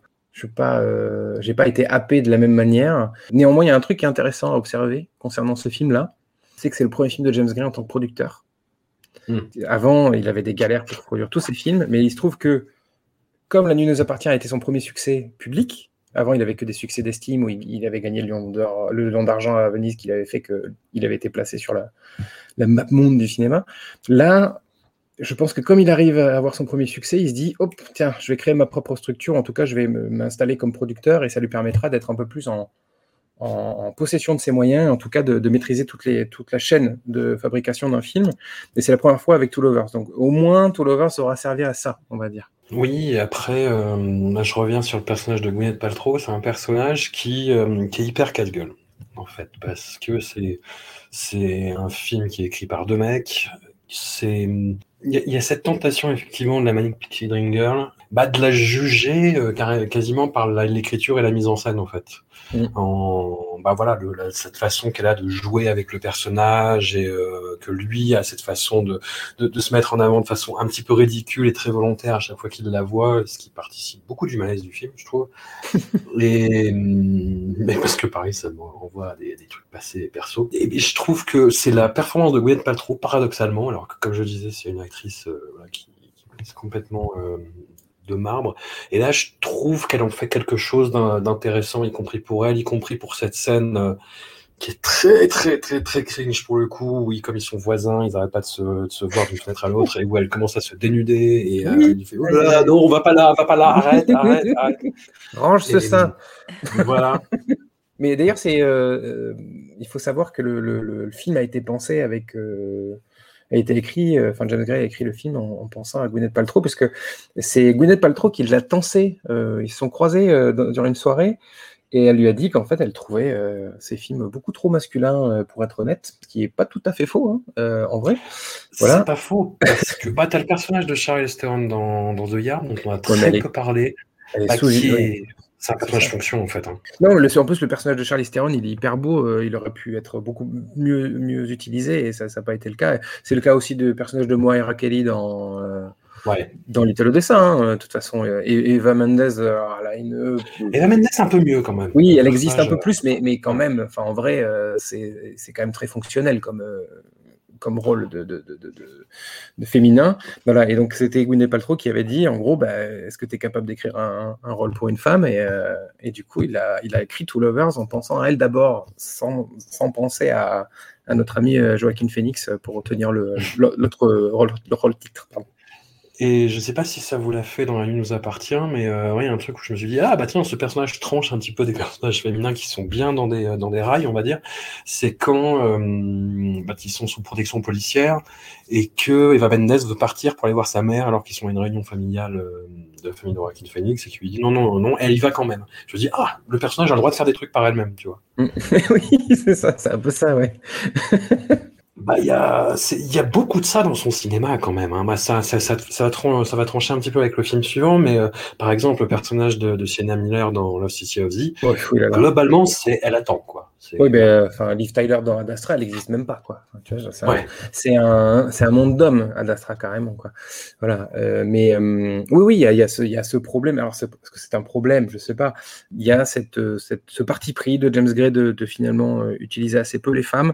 après, est-ce que c'est pas aussi une question, encore une fois, de d'immersion, une question de, de culture. De, de, de, il nous montre un monde qu'il connaît, et peut-être que le monde qu'il connaît, c'était un monde où les femmes n'existaient pas aussi. Ce qui serait pas euh, impossible quand on sait qu'il vient de bah, euh, famille d'origine ukrainienne, de Brooklyn. Enfin, voilà, il est possible que euh, les femmes aient toujours servi de rôle fonctionnel. Donc, est-ce que c'est une volonté de sa part? Est-ce que, je sais pas, je sais pas si c'est si c'est un homme profond, profondément misogyne, je dirais pas jusqu'à là quand même. Non, non, non, non. Mais mais est-ce que est-ce que c'est un homme qui est incapable d'écrire les femmes aussi? Encore une fois, comme tu disais, on va voir avec le film suivant. Mais euh, je sais pas, je, me demande quelle est la part de, quelle est la part de volonté, quelle est la part de, de, comment dire d'acquis chez lui en fait euh, concernant les, rôles de femmes. Je pense qu'il a besoin pour sa mythologie, pour sa tragédie, il a besoin de milieu d'hommes. Et que et qu'à partir de là, à partir de l'instant où tu veux parler de la trahison du père, etc ou de la trahison du, meilleur ami, frère, cousin, etc. Dans les communautés qu'il filme, Little Odessa, Brooklyn, je sais pas quoi, ou les mafieux, ou le monde de la nuit, il a besoin des hommes. Alors, est-ce que euh, c'est un peu le serpent qui se mord la queue, quoi? Est-ce que c'est euh, parce qu'il a, euh, parce qu'il ancre ses fictions dans ce schéma-là qu'il n'y a pas, il y a pas de femme intéressante ou euh, je, je sais pas, tu vois, qu'est-ce qui est premier chez lui? Après, moi, ça m'a personnellement, ça m'a jamais trop dérangé parce que chaque rôle féminin, un peu archétypal de la mère ou quoi, il va chercher des actrices exceptionnelles. Oui, Elles sont ça c'est sûr. exceptionnelles et elles ont des scènes exceptionnelles, que ce soit euh, la mère dans euh, Little Odessa qui a trois scènes, euh, c'est magnifique quoi. Donc à chaque fois, je l'accuse. Enfin voilà, et après il n'a pas donné de, il n'y a pas de grand rôle féminin à hauteur de ce qu'il veut faire avec Joaquin Phoenix, mais pour autant, voilà, moi je je l'ai jamais vraiment vécu comme un, cinéaste misogyne. hein. Peut-être que le, euh, le, le climat ambiant va faire que je me trompe sur toute la ligne, mais de fait, je pense que c'est pour sa mythologie ou pour ce qu'il est en train de développer de tragique, il a besoin des hommes. Il a besoin de, de flics, il a besoin de mafieux. Et ça, bah, voilà, et quoi qu'on fasse, euh, il a pas de femmes, il n'y aura pas assez de femmes pour que ce soit crédible. Et du coup, te- toi qui donnes des cours de, de- de cinéma euh, à la fac, les femmes chez James Gray, 2 heures ou 20 heures de cours? Ça dépend du public. Euh, non, euh, deux heures, deux heures avec euh, les, la mère, euh, la, la copine et les actrices. Non, Ouais. non, c'est pas. Je pense que c'est. Moi, je n'aime pas faire des, des- des faux procès aux, aux cinéastes et relire systématiquement euh, toutes les filmographies avec un angle. Enfin voilà, moi, je prends les films, on prend Ouais. les films un à un. Il y a une carrière qui se construit. Et je pense que là, euh, voilà, c'est- juste pas son. Voilà, il a peut-être pas encore trouvé. Mm. euh, son- sa tragédie féminine à mettre en scène et pourtant euh, il a de très beaux personnages féminins donc je pense qu'il peut le faire il se trouve que là c'est pas son truc ou alors il explore euh, comme tu dis je, je trouve on n'a pas utilisé le mot mais on parlait tout à l'heure de Paul Thomas Anderson il y a quelque chose de très psychanalytique dans son rapport au cinéma j'ai l'impression d'aller Mm. constamment explorer revenir sur des thématiques et des personnages comme le père Euh, c'est pas anodin de ne pas cesser euh, film après film de 94 à 2020 de, faire des fictions qui parlent quasi de la même chose en tournant autour quoi. Bah, Pour rester dans la phraséologie euh, mythologique, euh, il a besoin de muse aussi, apparemment. Parce que bah là, il y a Gwyneth Paltrow sur, euh, sur Two Lovers, et puis le film suivant, The Immigrant, lui a été inspiré tout au parti par sa rencontre avec Marion Cotillard. Alors j'ai fait quelque chose d'affreux pour, euh, pour ce podcast. J'ai vu un film de Guillaume Canet, que, réalisé par Guillaume Canet, que je n'avais pas vu, à savoir Blood Ties, donc le remake euh, du film de Jacques Maillot de 2008, euh, Les Liens du sang. Le remake américain, comment dire, euh, c'est très étrange parce qu'on a l'impression de voir de l'intention plus qu'un film. C'est-à-dire eh de voir un film à la manière de qu'un Français qui arrive à Hollywood, vraiment typiquement, qui a un casting complètement dingue de Clive Owen, euh, d'acteurs de The Wire, de Marion Cotillard, euh, de Mila Kunis, euh, etc.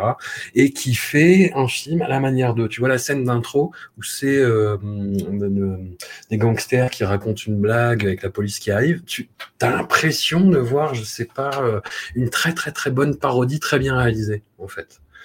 Et d'un, tu sais, une espèce de parodie des nuls, euh, comme, il- comme il faisait sur les films des années 80, mais avec le polar des Américains des années 2000, en fait. Mais- on sent pas vraiment la touche James Gray, hein, pour être tout à fait honnête. James Gray a été co-scénariste.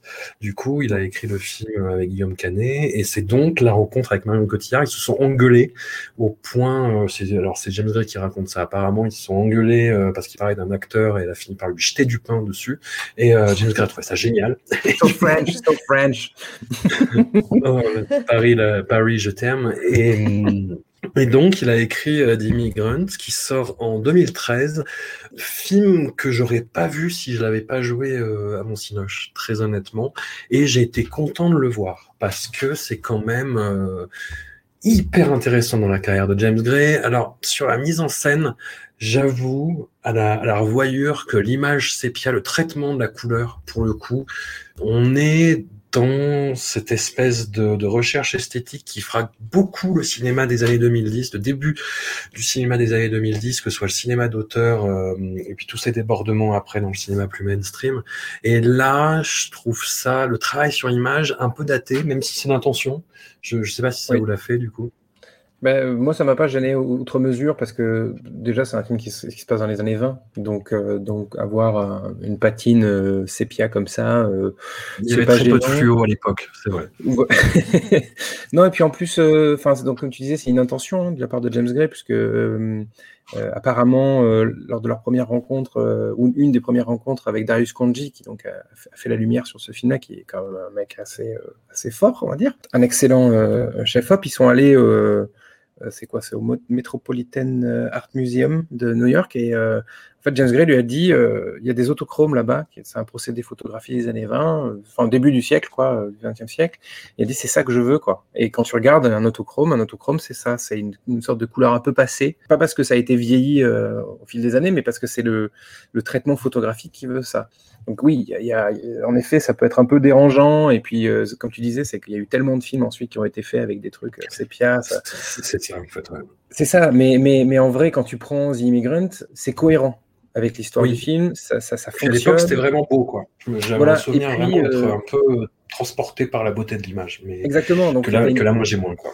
C'est ça. là- là- et puis, et puis il y, a- il y a James Gray qui est derrière. C'est-à-dire que tu vois, ça veut pas être euh, je te mets du sépia euh, en post-prod, euh, en colorimétrie, enfin à l'étalonnage, et je te bourrine le truc. Il y a encore une, il revient sur ses clairs-obscurs qu'il avait, bon, il n'avait pas perdu totalement, mais il avait un peu moins forcé le trait, on va dire. Et là, il y revient vraiment, quoi. C'est-à-dire qu'on se retrouve dans un pays où il y a, euh, euh, enfin dans une époque, pardon, euh, d'ailleurs, euh, dans un pays aussi où il n'y a pas forcément euh, il brûle tout au charbon, il n'y a pas forcément beaucoup de, de- il y a pas d'électricité partout, donc naturellement il y a une lumière qui va être en clair-obscur.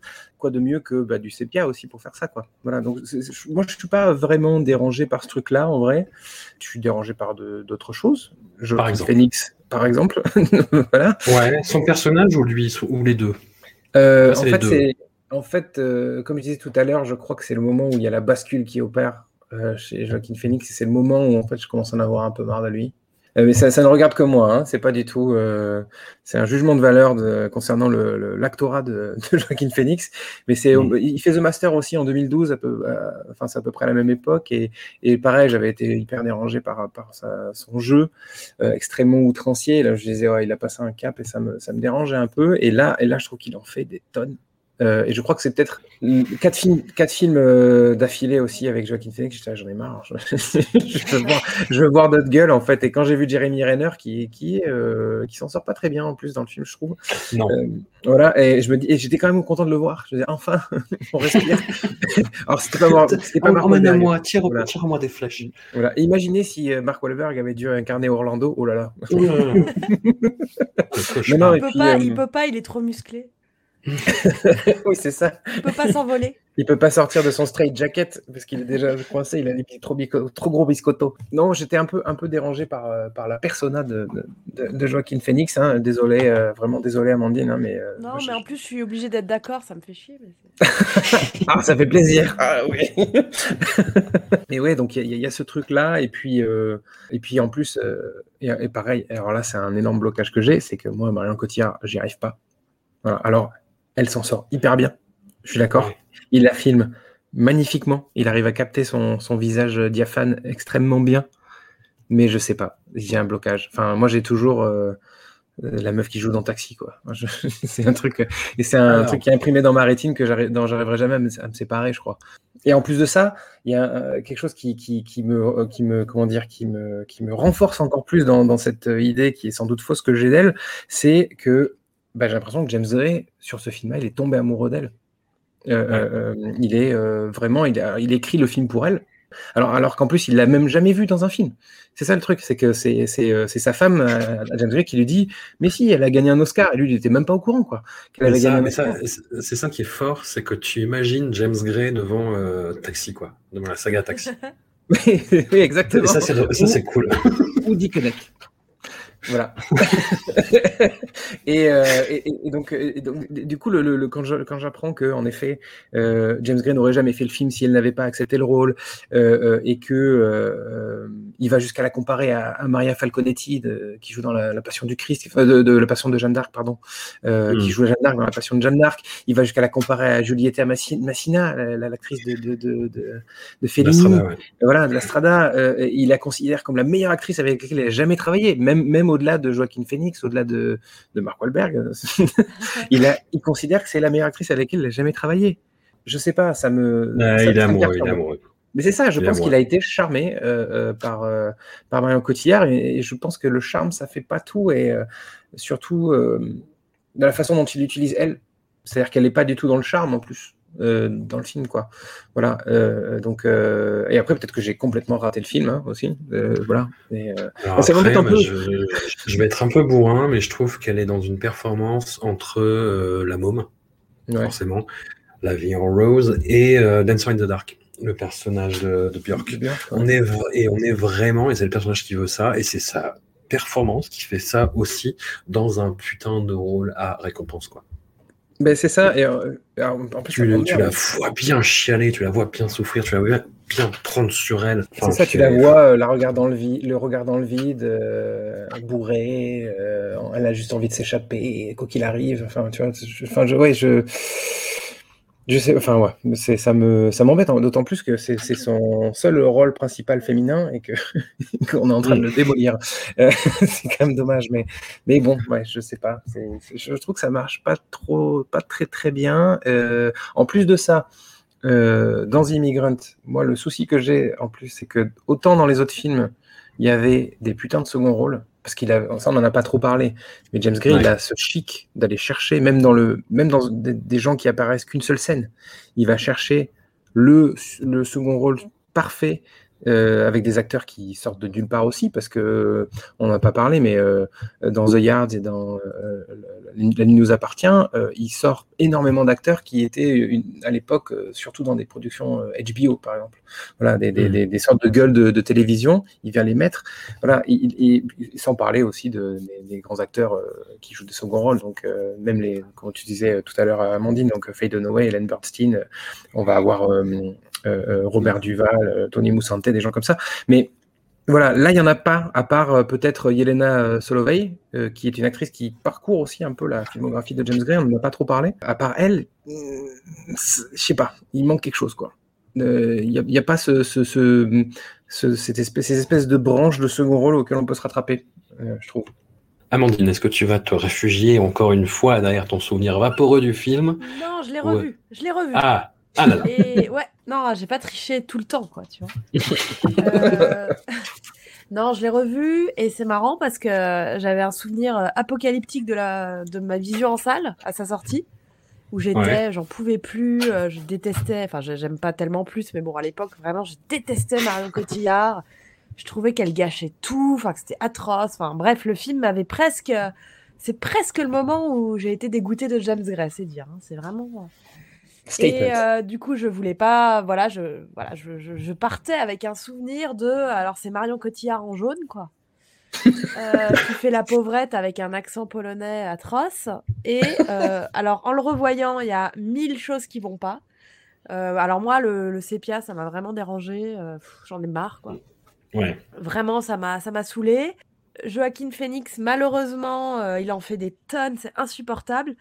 Et c'est d'autant plus insupportable que du coup, euh, on loupe ce qui doit être le nœud tragique du film, c'est-à-dire euh, le proxénète qui tombe amoureux de la jeune fille qu'il a, euh, qu'il a humiliée, enfin qu'il a rabaissée pour la garder auprès de lui. Enfin, vrai... Là, pour le coup, il y avait de la tragédie féminine et c'est loupé. C'est loupé Ouais. parce que moi, pas un seul instant, je crois au sentiment de Joaquin Phoenix pour elle. Pas un seul instant, je pense que Oui. elle, elle peut tomber pour, euh, pour Orlando. Enfin bon, bref, à plein de moments, je me dis, c'est c'est marrant parce que c'est à la fois bien joué. On est obligé de reconnaître que, comme vous l'avez dit, elle fait une performance incroyable d'actrice.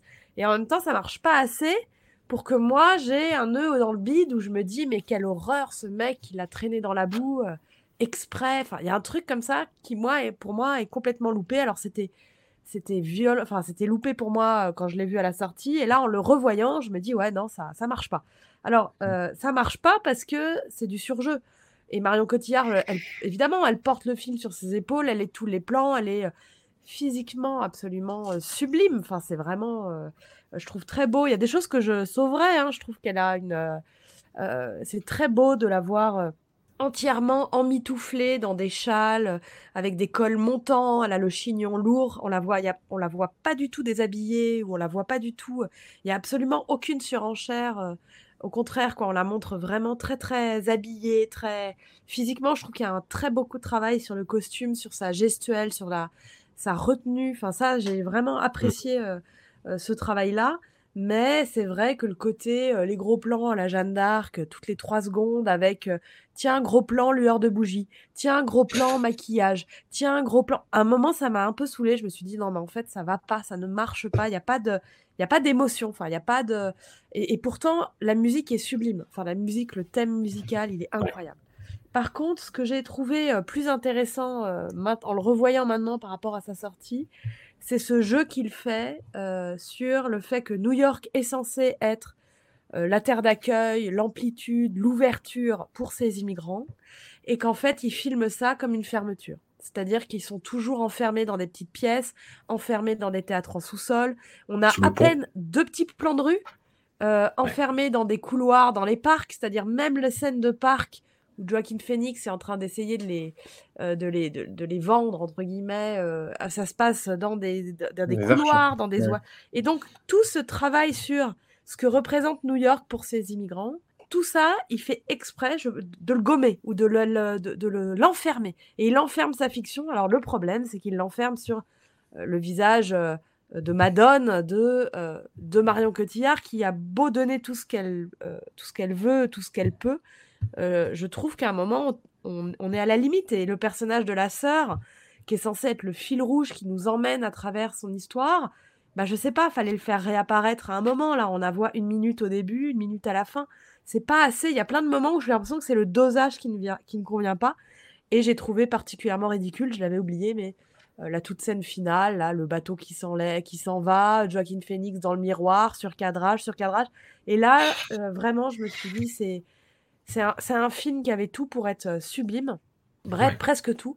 Et il manque, euh, ce qui est terrible à dire, il manque euh, une forme d'émotion et d'incarnation de ces, de ces parcours de, de migration. J'avoue que je me suis imaginé. euh, alors, je me suis pas imaginé James Gray en train de regarder Taxi, mais euh, je me suis imaginé euh, Andrzej Zulawski en train de regarder The Immigrant et euh, avec un sourcil relevé et euh, ne plus y penser deux secondes après avoir fini. Tu vois. Sans doute. Euh, on arrive en 2016 avec. Je, je j'ai passé vite sur The Immigrant, mais en même temps, voilà, hein, vous aurez compris. Dans Euh, toute façon. voilà le, mon film préféré de James Gray, The Lost City of Z. Je l'ai vu euh, au cinéma le jour de sa sortie à l'UGC Cinécité Idéal, pour être très précis. Et je me suis fait la réflexion sur le coup. euh, c'est un truc, en fait, de, dans les cinémas, de baisser la luminosité de la lampe du projecteur pour économiser, en fait. Du, temps de projection. Il y a beaucoup de cinémas qui font ça. Et là, sur Lost City of Z, je crois que c'est une des fois les plus abusées où, où ça, ça sautait aux yeux que le film manquait de, enfin, que, bon, manquait de peps, on va dire. Et hum, j'ai quand même adoré ça. J'ai quand même adoré le film, qui m'a galvanisé, mais comme je ne m'y attendais absolument pas. Euh, moi, Charlie Hunnam, c'est, euh, j'ai, j'ai pas du tout euh, pris le, le, le train de Sons of Anarchy. Euh, j'aime bien Pacific Rim, mais c'est pas euh, grâce à lui. Euh, voilà. Et là, il m'a vraiment stupéfié. Robert Pattinson, je ne l'ai pas reconnu. En fait, tout simplement, je l'ai reconnu, je pense, aux deux tiers du film. Donc ça, il y a, voilà, il y a, y le personnage de Sylvain Minard, comme je le disais, bon, qui gâte un petit peu la fête, mais euh, voilà, ça, on en a déjà parlé, on y reviendra si vous voulez. Mais voilà, en tant que film d'aventure, en tant que film méta sur la passion de mener un projet euh, complètement absurde jusqu'à son aboutissement et de recommencer, de recommencer, de recommencer, la scène où, où j'ai vraiment aimé le film. D'ailleurs, j'étais très respectueux du travail, je le trouvais hyper intéressant, mais il y a la scène où, euh, je sais pas si vous vous rappelez du coup, mais euh, ils, ils partent une deuxième fois avec un, un, un mécène et qui a un boulet tout le long de l'expédition et Ouais. qui se, en fait, en gros, euh, qui, qui s'embarque au bout d'un moment parce qu'il ne supporte pas le voyage et après il leur demande des excuses en fait devant toute la commission internationale de- des aventuriers, etc. Et euh, Charlie Hunnam dit je m'excuse auprès de mes hommes de vous avoir pris avec nous. C'est là que j'ai j'ai adoré ce film, mais voilà pour des raisons purement cinématographiques, d'écriture, de mise en scène, d'interprétation, de ce que ça racontait, de ce qui venait après. J'ai, j'avais pas revu depuis la salle et j'avais complètement zappé le passage euh, pendant la guerre. Vers la fin du film qui est assez incroyable pourtant. J'avais retenu que la partie aventure. Enfin voilà, je, vais m'arrêter là parce que je, suis parti sur une autoroute à parler de ce film et de mes scènes préférées. Qui a envie de se lancer sur Lost City of Z? Est-ce que vous partagez mon enthousiasme déjà? Complètement. Complètement. C'est ah, sublime. C'est sublime. C'est, je l'ai revu. Je crois que je l'ai vu trois fois en salle. C'est magnifique. C'est euh, c'est d'une euh, perfection euh, scénaristique hyper aboutie, entre voilà la, guerre, l'exploration, les relations familiales, et au milieu bah, des scènes formellement incroyables. Quoi. Je pense aux les scènes dans les tribus, avec les, des, torches, des jeux de torches. Il y a des effets visuels incroyables. Donc moi, c'est un film qui m'a beaucoup marqué, mais il me semble avoir, je l'avais dit dans un autre podcast, j'ai de toute façon un gros problème avec toutes les tous les films d'exploration, de découverte ou d'Amazonie, euh, Amérique, États-Unis, tous ces trucs-là. Donc tous ces films-là, c'est d'un genre, un genre que j'adore. Enfin, je j'en rate pas. Et c'est marrant, c'est que le film de James Gray, j'avais très peur parce qu'il est sorti très peu de temps après un film qui m'avait mais retourné, qui était euh, L'étreinte du serpent euh, de Ciro mmh. qui a un tout autre euh, point de vue et un tout autre traitement de ces arrivées de colons, etc. Donc j'avais été tellement marquée par l'étreinte du serpent que en apprenant qu'il y avait le, film de James Gray sur des thématiques proches, je m'étais dit ah quelle horreur. je vais détester ce film de James Gray ou je vais les comparer. Et en fait, pas du tout. Les deux sont tellement différents, mais sur des, ils, se touchent par endroits, mais c'est tellement différent que ça n'a rien à voir. Mais il y a ce climat, ce respect, cette façon de filmer l'autre. Et il faut revoir les scènes de découverte de l'autre, la façon de filmer les visages de l'autre. Il y a tout un sous-texte qui est magnifique. Et puis, euh, là encore, on a, moi, j'attendais pas du tout de James Gray dans des scènes comme ça, euh, d'aventure, quoi, de, de, paysages verdoyants. Enfin, voilà, je m'étais un peu habituée à le voir euh, la nuit à Brooklyn entre quatre murs en briques, quoi. Et, là, il fait autre chose. Et ça, c'est admirable, je trouve, de déplacer ces marottes ou de déplacer ces archétypes et de leur donner une autre, euh, une autre visibilité en déplaçant le récit euh, complètement. Et, je, crois que le film a été long à se faire, mais c'est Mathieu le spécialiste de l'histoire des films. Je crois que le film a été très long entre le moment où il a acheté les droits et le moment où il le réalise. Mm. Et je trouve qu'on sent une maturité dans le projet qui est hallucinante. hallucinante. Le, film a mis longtemps à se faire, du coup, Mathieu. Oui, le, film a été, les droits du film ont été achetés, euh, alors même que le livre n'était pas sorti, le, livre de David Gran. Et euh, donc c'était en 2008. Et d'ailleurs, euh, James Gray lui-même n'a jamais compris en fait pourquoi c'est Plan B, qui est donc qui est la maison de production de Brad Pitt, qui avait acheté les droits du, livre. James Gray n'a jamais compris pourquoi ils étaient allés le chercher lui, quoi, parce que lui il sort de Two Lovers et il a jamais bougé de, New York. Euh, il se dit mais pourquoi ils iraient me une histoire avec des British qui partent dans l'Amazonie, mais enfin mais, mais, pourquoi moi quoi? Et c'est ça qui est fabuleux, c'est qu'en fait justement il se jette dans le truc. Et, euh, d'ailleurs le, scénario apparemment est terminé euh, très vite. Euh, et c'est censé être Brad Pitt, justement, qui est censé, qui est, censé jouer le, le Percy Fawcett, donc l'explorateur. Finalement, ça se fait pas parce qu'il fait d'autres films, etc. Le film est un peu mis dans les cartons. Il revient ensuite en 2013 parce qu'on veut donner le rôle à Benedict Cumberbatch. Euh, et euh, voilà. Et, euh, et finalement, là, c'est une toute autre histoire parce que du coup, sa femme Sophie Hunter tombe enceinte et il dit bah, je peux pas le faire le film parce que j'ai pas envie que ma femme accouche dans la jungle, ce qui est en soi compréhensible. bon instinct de père de famille. Donc du coup, c'est encore repoussé une nouvelle fois jusqu'à temps qu'ils arrivent à proposer le, rôle à Charlie Hunnam, Hunnam pardon, qui, comme tu le disais François, moi, j'ai je, je, un peu de mal avec lui. Mais là, il s'en sort quand même extrêmement bien. Alors, je pense que, encore une fois, syndrome Mark Wahlberg, une ardoise vide. Hein, euh, une ardoise vide sur laquelle on peut écrire ce qu'on veut, en fait. Euh, euh, je pense. Il y, a quelque chose de. D'ailleurs, on peut, on peut établir une comparaison de la même manière qu'on pouvait faire avec Mark Wahlberg et Joaquin Phoenix. Il se passe un peu la même chose entre Charlie Hunnam et Robert Pattinson.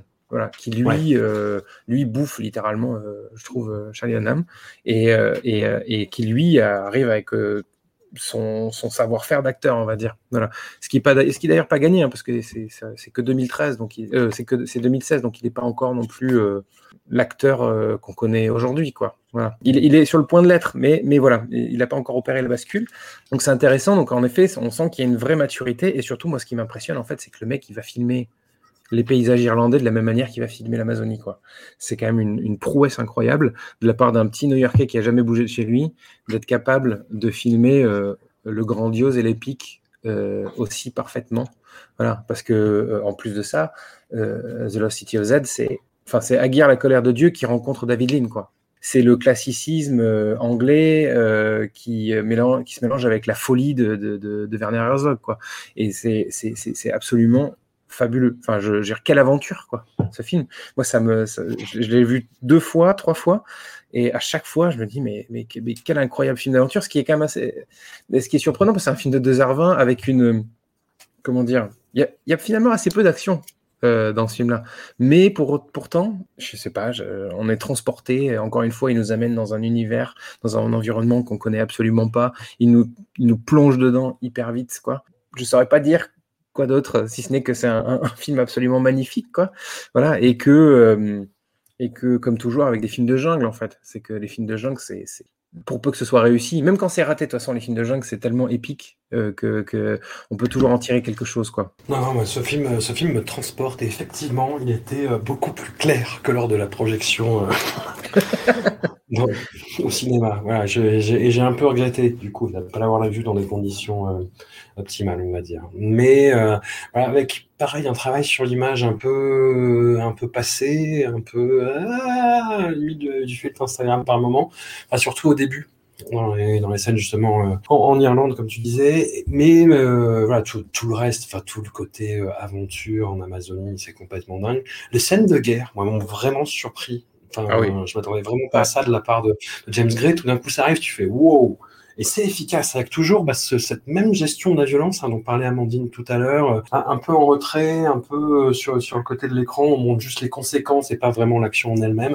Enfin, mm. c'est euh, non putain, quel film, quel film incroyable quoi. Et encore le personnage féminin qui attend, qui est, oui, qui, n'a pas, pas, une grande place et en même temps elle a une scène magnifique à la fin où elle descend l'escalier puis le miroir porte. Enfin, c'est voilà des personnages en attente de ce de ce que font les hommes et que je trouve vraiment. Euh, bon, oui, c'est en retrait, c'est pas au cœur du film, euh, mais son attente à elle est montrée, sa douleur à elle est montrée, et, je mmh. trouve que ça habite, euh, ça habite le reste du film. Et il et, y, a y a des scènes, au-delà même de, de l'aventure ou de, de, ça, il y a des prouesses, il y a des, des, scènes qui sont des, des pures expériences de cinéma, en fait. C'est-à-dire, il nous plonge dans quelque chose on traverse l'image, des beaux travelling, et c'est de l'expérience visuelle quasi pure, quoi. Et ça, c'est incroyable. Et quand ça arrive, ça accueille un spectateur.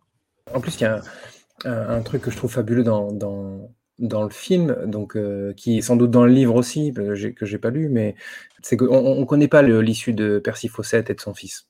il est parti en 1925 pour une dernière expédition et puis ils ont disparu. Quoi. voilà, ils sont. C'est pas ce qui leur est arrivé, on n'a jamais trouvé de traces, etc. Et James Gray choisit de montrer ça. Il choisit de partir dans la fiction totale et de potentiellement raconter ce qui leur est arrivé.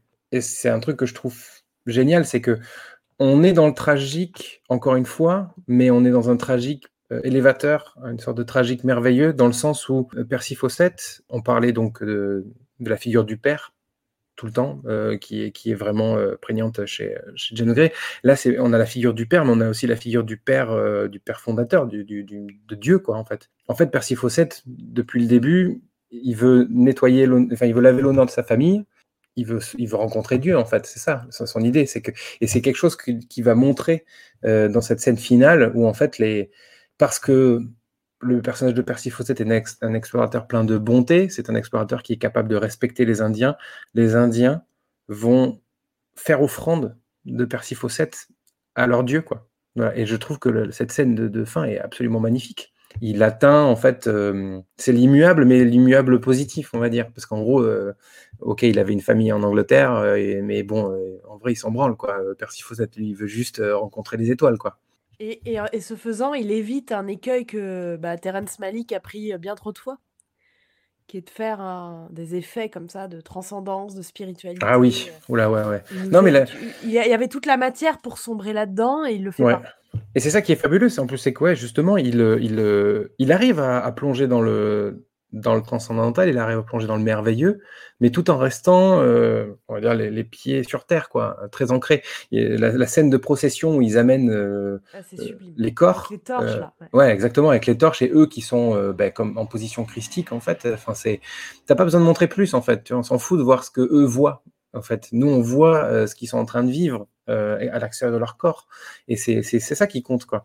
Et je trouve ça euh, extrêmement bien fait comme, euh, comme scène, quoi. C'est euh, En, en termes de mise en scène, comme je le disais, ouais, des, euh, ça arrive assez rapidement, c'est au bout d'un quart d'heure, 20 minutes, je crois. Il y a cette scène de chasse à cour complètement dingue.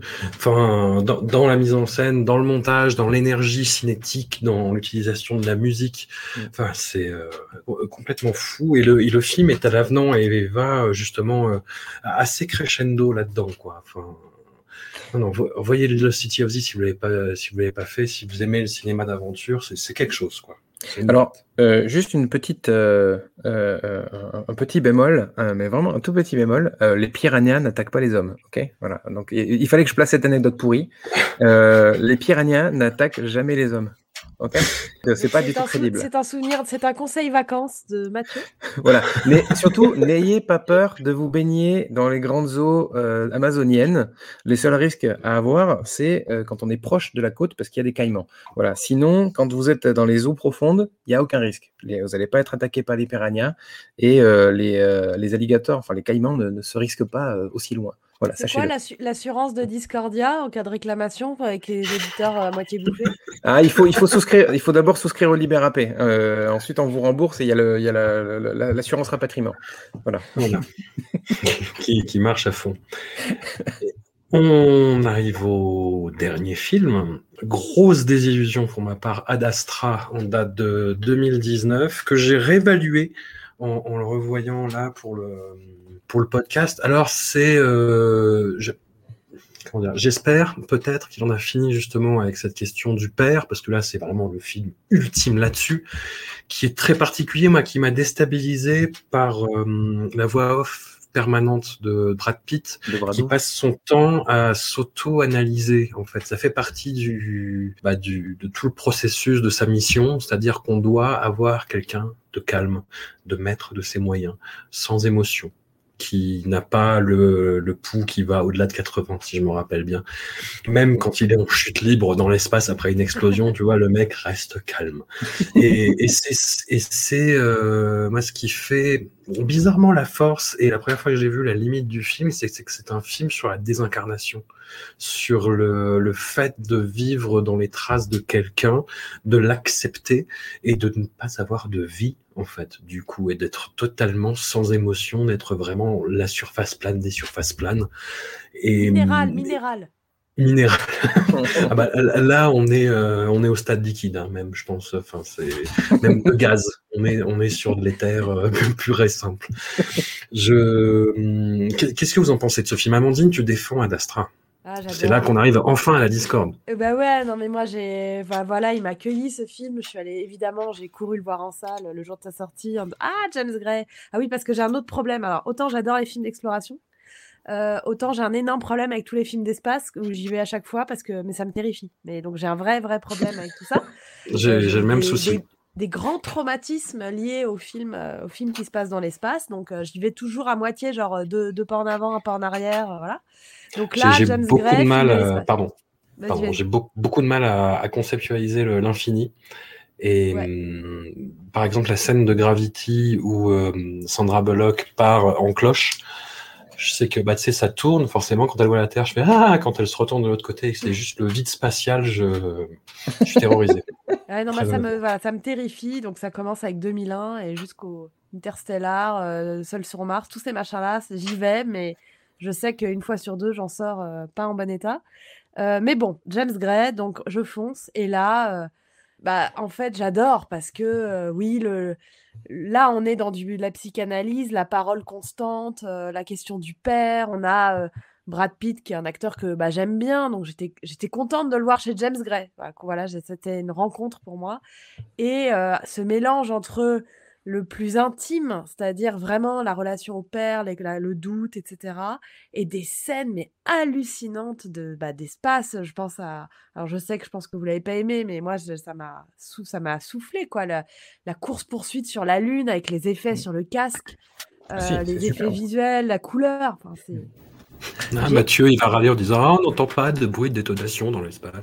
Ah non, non, non, c'est pas du Non, non, alors, pas... non, non, alors, ça, on va y venir tout à l'heure. Mais, Non, euh, ça, j'adore. Moi, non, la, j'adore. En fait, la course-poursuite est géniale. mais- on retrouve, euh, voilà, il y a ce mélange de. euh, euh, moi, à chaque fois, je peux pas m'empêcher de me dire, mais quel courage ce réalisateur qui va dans des genres euh, aussi différents, film en- de film après film, pour nous raconter son, son- son problème avec papa, quoi. Enfin, euh, et qu'il le, le fait avec euh, comme ça, avec des envies visuelles, avec des bandes son toujours incroyables. Enfin, et donc le film, bah, je, ouais, je crois que je l'ai vu peut-être deux, trois fois en salle, parce que c'est le genre de film. euh, où j'ai voilà la première fois c'est la découverte et la deuxième fois c'est l'appréciation et, et je défendrai Ad Astra parce que il est certainement bourré de défauts ce film mais euh, je suis pas sortie en, en ayant la trouille d'être infiniment petite. Parce qu'il Ouais. y avait cette voix off qui parlait de papa. C'était rassurant, comme un, Voilà. comme, un, comme un père qui parlerait à son bébé en train de naître, c'est ça? Ou en train de- de- d'être en gestation dans le ventre de sa mère, c'est ça? Bah au moins on n'est pas dans euh, Interstellar tu vois Non, non, mais je suis d'accord. D'ailleurs, c'est marrant parce que c'est le même chef-op, c'est Hoyt Van Houtema, euh, et c'est le, et je trouve qu'il s'en sort beaucoup mieux euh, dans la façon de filmer l'espace, euh, James Gray, que, notre ami euh, Christopher Nolan, qui est un peu trop bourrin à mon goût euh, sur Interstellar. Et c'est pas peu de le dire. hein. Euh, moi, je suis mi-figue mes, mes raisins sur ce film, en fait. Je l'ai vu au cinéma, j'ai été très déçu. Je l'ai revu pour, le, pour les besoins du podcast et je, je l'ai revalorisé quand même un petit peu. Donc moi, j'ai un gros, gros problème avec les films de science-fiction qui se veulent réalistes. Donc James Gray, il a pour ambition de faire son Au cœur des ténèbres dans l'espace, dans une mouture qui décrit, je cite, comme euh, le voyage dans l'espace le plus réaliste jamais vu au cinéma. Alors, pourquoi pas? Euh, On essaye de passer un contrat moral avec euh, le spectateur en lui disant ça va être le truc le plus réaliste possible, etc. Soit il a dû faire énormément de recherches, le co-scénariste Ethan Gross aussi. Il y a plein de choses qui fonctionnent très bien. Euh, la course-poursuite euh, lunaire, euh, par exemple, je trouve fabuleuse. Et c'est tout, ça, tient debout. Il y a plein de choses, qui, plein d'autres détails dans le film qui, qui- qui tiennent. Mais à partir du moment où on passe en contrat avec le spectateur, on peut pas faire pipi dessus euh, juste après. Euh, voilà. Et si on veut faire le film le plus réaliste qui soit dans l'espace, eh ben, je suis désolé, mais il n'est pas possible que Bradou, euh, eh ben, en deux secondes, il arrive à monter dans une fusée, ou que, par exemple, il arrive à traverser un champ d'astéroïdes avec une simple porte de métal. Voilà. Donc moi, ça m'a complètement sorti du film. En fait, j'ai adoré la première moitié du film. Euh, jusqu'au moment où il doit s'incruster dans la, fusée qui part depuis mars, si je dis pas de bêtises. Après, j'ai complètement décroché en fait. Ça m'a sorti du truc. Je me suis dit en fait, il m'a pris pour un con. Euh, euh, il m'avait promis quelque chose qu'il n'a pas réussi à tenir. De la même manière que John Krasinski et Emily Blunt n'arrivent pas à tenir leur, postulat dans, Sans un bruit, qui est un film qui est censé être silencieux et qui ne l'est pas. On nous prend pour un peu pour des cons euh, là-dessus et ça m'a vraiment gêné. Alors je sais que je passe sans doute par un pisse froid, euh, que je m'a- je m'attarde sur des détails, mais voilà, moi ça m'a posé un problème. Néanmoins, donc comme j'ai dit, j'adore la première moitié et notamment parce qu'il y a cette idée qui traverse le film que j'adore. C'est une sorte de double métaphore, en fait, qui était un peu celle de, First Man de Damien Chazelle, mais bon, euh, James Gray, il a vachement plus de talent que, que, Damien Chazelle. Et c'est un peu logique, puisque les, deux films, en fait, ils puisent dans, dans, ce film qui est assez génial, qui est L'étoffe des héros de Philippe Kaufman, et euh, que je recommande à tout le monde si, si, les, auditeurs l'ont pas vu. Euh, donc, d'une part, il fait de la conquête spatiale le vaisseau d'une quête intérieure, en fait, une quête intime, euh, celle de, Brad Pitt, euh, qui veut essayer de retrouver papa, euh, mais pas que, en fait, qui veut aussi essayer de, repousser ses limites en tant que personne. Et d'autre part, et c'est là qu'on a, le, comme tu le disais, Amandine, on a la petite histoire qui rencontre la grande, c'est de faire de la conquête spatiale un miroir de la conquête de l'Ouest, en fait, en faisant du système solaire une frontière à repousser sans cesse, quelque chose d'hostile, quelque chose de violent, euh, où on a justement des pirates lunaires qui, qui attaquent le convoi de Brad Pitt comme ils attaqueraient une diligence, en fait, 300 ans plus tôt. Et, euh, et je trouve ça euh, super parce qu'en fait, il arrive à faire une. Quand on parlait de, sa capacité à s'incruster dans des genres, euh, James Gray, et bien là, je trouve que c'est encore mieux maîtrisé parce que il arrive à faire d'un film de SF un, western. Et c'est malheureux parce que tout ça s'arrête à Mars. Voilà. Une fois que- une fois qu'on arrive à Mars et une fois qu'on ben, qu'on commence à taper dans le bois dur parce que du coup, bah, Brad, il est tout seul euh, dans l'espace pour aller chercher son père, je trouve que ça fonctionne bien. Voilà. Et qu'il doit couper le cordon à la fin. Oui, voilà. il doit- littéralement. Exactement. Euh, non, mais voilà, il y a- c'est un peu, ouais, c'est vrai que ça, j'y avais pas pensé. Tiens, c'est un peu la symbolique pour les nuls. Euh, C'est un peu, euh, ouais, couper le cordon, quoi. hein. Laisse-moi partir, Brad, laisse-moi partir. Mais hum, je trouve que il y a à boire et à manger dans ce film-là et que, la première moitié est extrêmement réussie. Euh, en plus, cette, idée que, que, fait, il n'y a plus rien sur Terre, que la, Lune, voire Mars, c'est carrément devenu en fait des, espèces de, de- des postes avancés de, de, de guerre, quoi. Donc euh, que, que tous les, euh, donc, euh, en fait, l'humanité est tellement destructrice qu'elle a été capable carrément de, coloniser d'autres planètes et d'en faire des lieux de, guerre. Je trouve ça, je trouve cette idée absolument géniale. Mais voilà, on n'en fait quasiment rien. Et puis encore une fois, comme je disais tout à l'heure, Là, là, il y a des seconds rôles, mais les seconds rôles sont pas du tout utilisés parce qu'en vrai, c'est c'est vraiment c'est du Brad Pitt, du Brad, oula, le, le lapsus, Euh, c'est du Brad Pitt porn. Hein. Euh, là, il est partout, il est dans tous les. Du Brad Pitt, on peut le dire, oui. Euh, du Brad Pitt, exactement. Il est, il est dans le, il est dans, dans tous les plans. euh, même Tommy Lee Jones, il n'existe quasiment pas. euh, c'est dommage parce qu'en plus il y a des bons acteurs euh, en, en second rôle. Enfin, on a Donald Sutherland, on a Ruth Nega, on a euh, et on a euh, donc Tommy Lee Jones. C'est dommage de ne pas les avoir un peu plus utilisés. Euh, euh, voilà. Alors après, en effet, c'est une quête intérieure, comme je disais. C'est la quête de, de Bradou. Euh, il faut qu'il aille se trouver lui-même jusqu'à aller à l'autre bout du système solaire. Mais je trouve ça dommage, quoi. Voilà. Alors, il y a quelque chose qui m'a beaucoup interrogé à l'époque, et puis même en le revoyant, c'est l'apparition dans un second rôle, voire troisième rôle, de Natasha Lyon, Oui. euh, actrice très très très très particulière, à qui en plus, cette année-là, quelques temps avant la sortie de Ad Astra, avait eu cette série euh, bah, vraiment autour d'elle sur Netflix, euh, Ah oui. Poupée russe. Oui, c'est ça. Donc, euh, on, peut, on pourra discorder sur Poupée Russe, mais où vraiment elle développait une espèce de personnage très particulière et qu'on retrouve dans son apparition euh, assez courte lors de l'arrivée de Brad Pitt sur Mars. Et je me suis dit, ah putain, c'est marrant d'avoir choisi cette actrice pour dépeindre euh, cette planète où tout le monde est un peu fucked up, hein, quand même. Tu veux que je t'explique pourquoi elle est dans le film? Ah, avec grand plaisir. Eh bien, c'est très simple, c'est que c'est la voisine de James Gray qui s'est incrustée chez lui pendant un dîner et que euh, il, a, il était en préparation de son film et lui a dit ah mais attends mais c'est hors de question, euh, moi je veux un rôle dans ton film. D'accord, euh, faut, faut le menacer pour qu'il y ait des rôles féminins, en fait, c'est ça que tu de dire. Apparemment. voilà. euh, c'est surtout qu'en plus, elle, enfin, dans un film comme Ad Astra, tu dis qu'est-ce qu'elle fout là, quoi.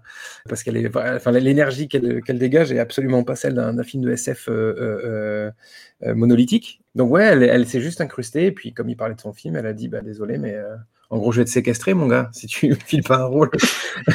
voilà. Donc, en fait, Et il il est terrifié par les femmes, quoi. C'est possible, ouais, c'est possible. Et là, c'est bah, comme tu disais, le- en, en termes de relation avec le, le personnage principal, c'est le pompon, parce que Liv Tyler qui joue, bah, est-ce qu'on peut vraiment appeler ça le love interest, mais la, la petite copine de, de Brad Pitt n'apparaît que sur un écran le temps de, de quelques secondes, encore une fois, dans Ah non, un dialogue ah où elle lui dit euh, T'es là, mais t'es pas là. En fait. Elle apparaît, elle apparaît en flou. euh, Ouais. Au début du film, s'il te plaît, elle pose les clés sur le comptoir. Ah, autant pour moi, pardon. Et où, où elle dit, euh, du coup, euh, au personnage de Brad Pitt, ouais, même quand t'es là, t'es pas là, quoi. T'as- T'attends juste de repartir, quoi. Sauf que c'est elle qui est pas là, quoi. Oui, Ouais, mais elle n'est pas là parce que Brad, il est pas là au départ. tu vois? C'est pour ça. Elle, en elle est plus peut là. pas être là. C'est ça aussi, c'est qu'il y a une impossibilité euh, dans, sa, dans la vie de Brad Pitt d'avoir euh, ça. Enfin, Ben oui, bien sûr, bien sûr. Alors au moins, au moins, ce qui est bien, c'est qu'il crée un personnage qui est euh, clairement dans l'incapacité de, de- vivre avec des gens autour, et notamment des femmes. Donc au moins, euh, c'est un peu bazardé. Il n'y a, a pas, a pas de rôle fonctionnel en fait pour, pour le, le rôle féminin de, de Liv Tyler. Ça au moins, c'est pratique. Mais bon, ouais, c'est un peu, c'est un peu dommage. Mais après moi, c'était pas le la question du rôle féminin qui me posait le problème, c'était le- les autres. En fait, il n'y a pas d'autres personnes, quoi. Alors que c'est quand même un- c'est quand même une, quête, le film. C'est c'est un- c'est une quête initiatique, donc euh, il y a des étapes. Euh, et les étapes, en fait, elles sont bala- balarguées euh, hyper vite. Donald Sutherland, on le voit deux scènes. le mec, il fait un arrêt cardiaque. Ruth Negga, on la voit une scène, alors qu'en plus, elle est géniale comme actrice. Je sais pas, enfin, je me dis, c'est dommage, on pourrait avoir plus de plus d'interaction. En fait. Alors, c'est vrai que c'est peut-être aussi c'est le, le symbole de la, de la capacité à interagir de, de Brad le cyborg, mais je sais pas. Mais il C'est est quand très même- bien, Brad Pitt. Il souffre. Tu comprends pas la souffrance? Il souffre sans la comprendre, oui. C'est c'est ça, en fait. Il, il comprend pas. Ben, en fait, il n'arrive pas à comprendre ce qu'il est en train de vivre. C'est un peu ça, quoi. C'est ça qui est terrible dans la scène avec Rufnaga d'ailleurs, c'est qu'elle lui dit en gros euh, votre, votre père a tué mes parents et euh, lui euh, n'a rien dans ah. Mais bah, après c'est dans la logique du film, c'est dans, dans, dans, la logique totale et c'est ce qui est très déstabilisant je trouve justement ce, ce, ce, côté. Tu parles de canisse sciatique mais je sais même pas si le personnage euh, évolue en quoi que ce soit quoi. Le... Bah si, dans le sens où en fait il va il va il va aller tuer le père. Donc, euh, ouais, ouais. donc, il évolue euh, quand même. Et d'ailleurs, là, on est complètement dans le tragique, puisqu'il va quand même tuer le père. Donc, on est dans le, dans le pur euh, mythodipien, le plus total. Mmh. voilà. Et, et, il va, il est capable d'aller jusqu'au bout de, la, de, de à l'autre bout du système solaire pour y, pour y parvenir. Quoi. Alors, même si dans l'intention, c'est pas ce qu'il veut faire au départ, mais, euh, mais quand même, il y a, y, a, y a, cette idée d'avancer de, aussi, parce que, en plus, dans, dans le film, euh, plus il avance, plus il s'éloigne de la Terre, et plus il se retrouve en, en, connexion avec ses propres émotions, on va dire. Parce qu'en fait, euh, ce qu'on n'explique pas, c'est qu'il finit par, euh, au, fil du film, il finit par retrouver un semblant d'émotion, en tout cas d'émotion. Je sais pas si c'est des émotions, mais en tout cas, c'est des, sortes de, réactions. Quoi. Par exemple, quand il, euh, quand il se retrouve seul dans l'espace, paumé, à côté des anneaux de Saturne, on le sent qu'il, entend qu'il hyperventile, par exemple. Voilà, ce qui n'est pas le cas quand, au début de la, scène, quand il tombe de la station spatiale et qu'il va s'écraser sur Terre, où il est totalement dans le contrôle, il est en train de parler euh, à la tour de contrôle en disant c'est bon, vous inquiétez pas, machin et tout. Et ben là, là, on, sent qu'il perd pied, en fait. Donc, il y a quand même une quête initiatique dans le sens où il va redécouvrir ce que c'est que d'être, d'avoir des émotions et donc d'être un homme, j'imagine, un peu. Hmm. Après, ça partit. C'est ça qui est déstabilisant, je pense, tu vois, pour plein de spectateurs qui s'attendaient à euh, Brad Pitt, Ad Astra, euh, gros film, machin, de se retrouver dans un, un drame intimiste, tu vois. C'est ça qui était, c'est cet écart que moi je, je trouve admirable et de, d'originalité. C'est vraiment de dire, euh, mmh. il prend le contre-pied, quoi. Il prend le contre-pied de, de l'attente du film à gros budget. Enfin, oui, tu as la, as la scène de western, western lunaire qui est incroyable. Mais en fait, plus le film euh, avance, plus il y retrouve euh, une veine, euh, une veine euh, intime qui est. Qui... Enfin, moi, j'étais entourée de, d'amis ou de spectateurs qui étaient agacés, quoi, profondément agacés en disant ça va, la psychanalyse de bazar, papa, le cordon t'es pas du tout laissé emporter en fait par, par ça. Mais d'ailleurs, c'est un, une, une, comment dire, c'est un, une, une, incompréhension ou euh, une, une, erreur qui est assez com commune hein, concernant James Gray, euh, parce que euh, j'ai vu le, la bande-annonce de The Yards, parce qu'elle était fournie dans les bonus de, de mon DVD. Et je l'ai regardé par curiosité. Le fameux DVD. Et le, et, le, et le, trailer et le trailer et la bande annonce est filmé comme un film d'action quoi. Et je me dis en fait, faudrait peut-être se pencher sur comment sont aussi marketés, comment sont euh, pro, euh, vendus les films de James Gray. Et je, si je me souviens bien, Ad Astra, c'est un peu vendu comme euh, tout, tout, tout, tout, tout, une aventure dans l'espace, quoi. Alors qu'en fait, pas du tout. C'est absolument pas ça. Moi, je, connaissant James Gray, je m'attendais pas du tout à un délire euh, interstellar, justement, euh, piou, piou, piou, tu vois. Oh là là, mon Dieu, une vague de 500 mètres qui va nous écraser. Pas, il n'est pas du tout dans ce délire-là. mais mais c'est vrai que pour les, le spectateur qui n'est pas averti, peut-être que c'est confondant. Ça me renvoie à ce qu'est devenu le genre science-fiction. C'est très particulier parce que tu. Je ne sais pas si tu peux refaire un film maintenant, vu euh, le stade où on arrive à l'humanité, vu les menaces existentielles qui pèsent sur elle. Mm. Je peux pas, si, je sais pas si peux, tu peux faire quelque chose de, de positif ou d'exaltant. Enfin, la science-fiction, c'est à la base une exacerbation des progrès technologiques pour servir d'avertissement, voilà, pour euh, grossir le trait de ce qui pourrait arriver si, en gros, quoi. Dans beaucoup de cas, mais pas exclusivement. Bah, disons mais que tu, euh... peux faire, euh, tu peux faire du space opéra, tu peux faire du planet opéra, des choses comme ça, mais c'est vrai que de, du, de, du, de, de la science-fiction dystopique, c'est devenu extrêmement compliqué vu, comme, vu mm. le, le, le, clusterfuck que c'est devenu le, la Terre quoi, et l'espace euh, aussi. Donc, euh... Et ça sent beaucoup. Euh, et, et, disons que ouais, voilà, ce côté avertissement au cinéma, ça s'est traduit par des. Hum, des extrapolations euh, sur des choses qui faisaient rêver, sur la conquête spatiale. Euh, enfin voilà, c'est très dur de se figurer l'enthousiasme le, qu'a pu susciter Star Wars par ce côté-là, par ce côté galvanisant de vraiment de vision du futur et, et en même temps euh, de caractère épique, de, de, de, mélange de plein de choses. Mais et maintenant, voilà, pour, pour avoir bossé sur le sujet en l'occurrence, la science-fiction, c'est un truc qui est forcément déprimant maintenant, qui est forcément le l'aboutissement euh, de du règne absurde de l'homme dans quelque chose bah, de, de, purement chaotique et, et, et, définitif et dépressif. Et il y a un côté qui ressort dans beaucoup de films récents de science-fiction, effectivement, western, mais voilà, c'est l'inverse de la construction des États-Unis, c'est une espèce de déconquête de l'Ouest, en fait, de retour à l'état mm. sauvage.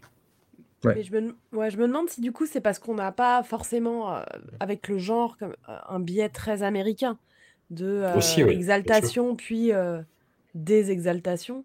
Parce que, enfin, ça m'a fait ça parce que, tu vois, je sais pas si vous l'avez lu, mais il y a eu la trilogie de, du chinois Liu Cixin, Wandering le problème à trois bah, corps. C'est super déprimant. Ah non, non, pardon. Le problème à trois corps, qui est à la base une trilogie d'un bouquin, tu vois, un bouquin, Ouais, enfin, trois gros bouquins chez Actes Sud, je crois, absolument géniaux euh, sur euh, Ouais, l'adaptation de, voilà, on passe de la, la révolution culturelle à la conquête de l'espace, etc. Le film qui en a été tiré est horrible, euh, juste atroce, mais euh, moi je me rappelle très bien m'être dit, en fait, c'est peut-être parce que forcément, dès que je pense euh, film de science-fiction, conquête de l'espace ou quoi, j'ai forcément un biais américain. Et c'est Ouais. principalement ce que j'ai vu. J'ai pas vu euh, de milliards de films euh, Mm. d'exploration spatiale venus d'autres euh, d'autres cinématographies du monde. Donc on a quand même cette, euh, on est obligé. Et c'est pour ça que vraiment, si, enfin, je conseille vivement les, les- les bouquins de Liu Cixin parce que ça oblige à penser la conquête de l'Ouest différemment. Enfin, la conquête, Ouais. pardon, de, de l'espace différemment, selon d'autres points de vue, avec comme Mm. là, c'est plus le western, c'est la révolution culturelle. Il y avait un côté comme ça dans le premier, la première version du, du script d'Interstellar, du temps où c'était Spielberg qui devait le faire. C'était un, un script qui était beaucoup plus politique, où il y avait ce côté intime, mais qui était beaucoup moins prégnant, et où il y avait, euh, bah pareil, une course vers le néant, en fait. C'est-à-dire que, euh, en gros, euh, il y avait- une scène qui était très intéressante, où en gros, ils arrivaient sur une planète où ils avaient été précédés, en fait, par des, euh, des colons chinois, et euh, où juste des cyborgs avaient survécu. Ils, ils partent en guerre contre les cyborgs chinois. Bon, après, je sais pas ce que ça aurait donné en- mis en scène, mais en tout cas, c'était sur le papier, c'était assez euh, passionnant.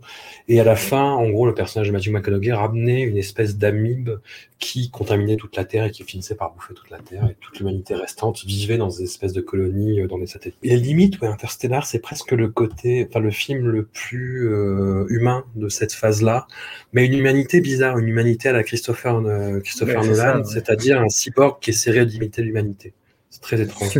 Comme dans Interstellar, il y a des cyborgs qui essayent de faire de l'humour. Bah, c'est. voilà.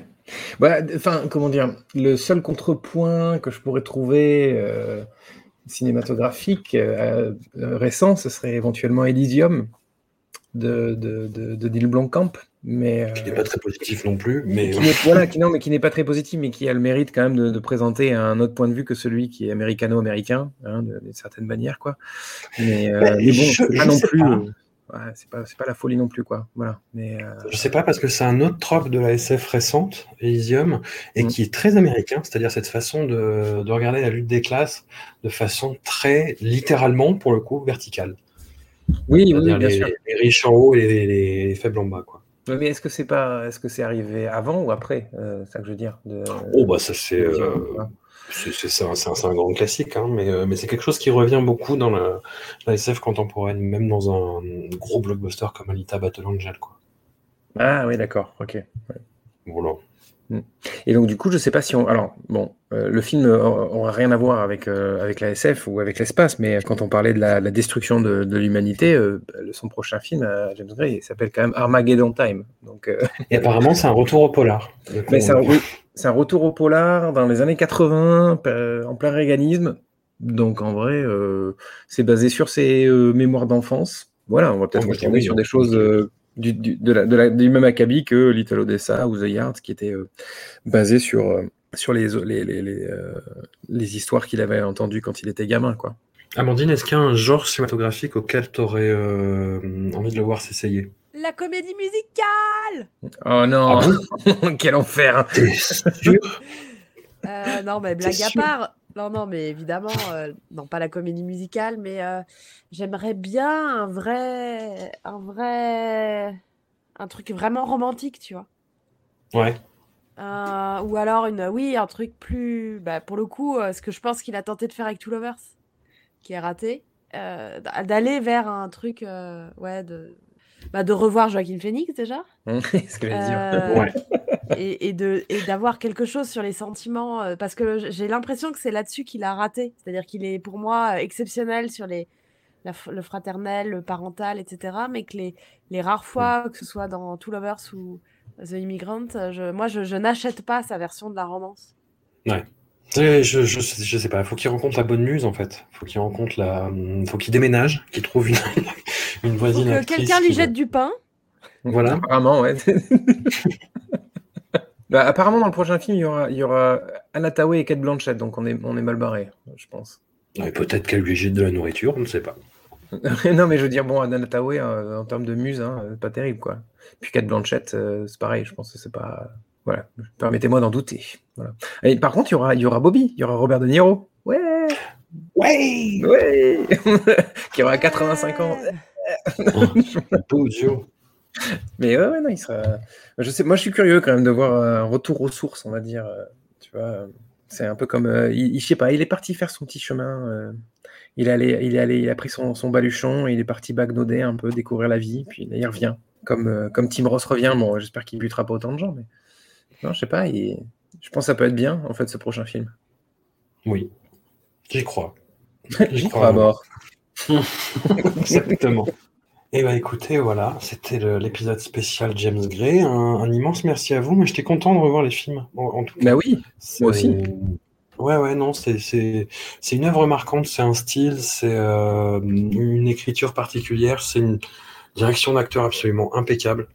Mm.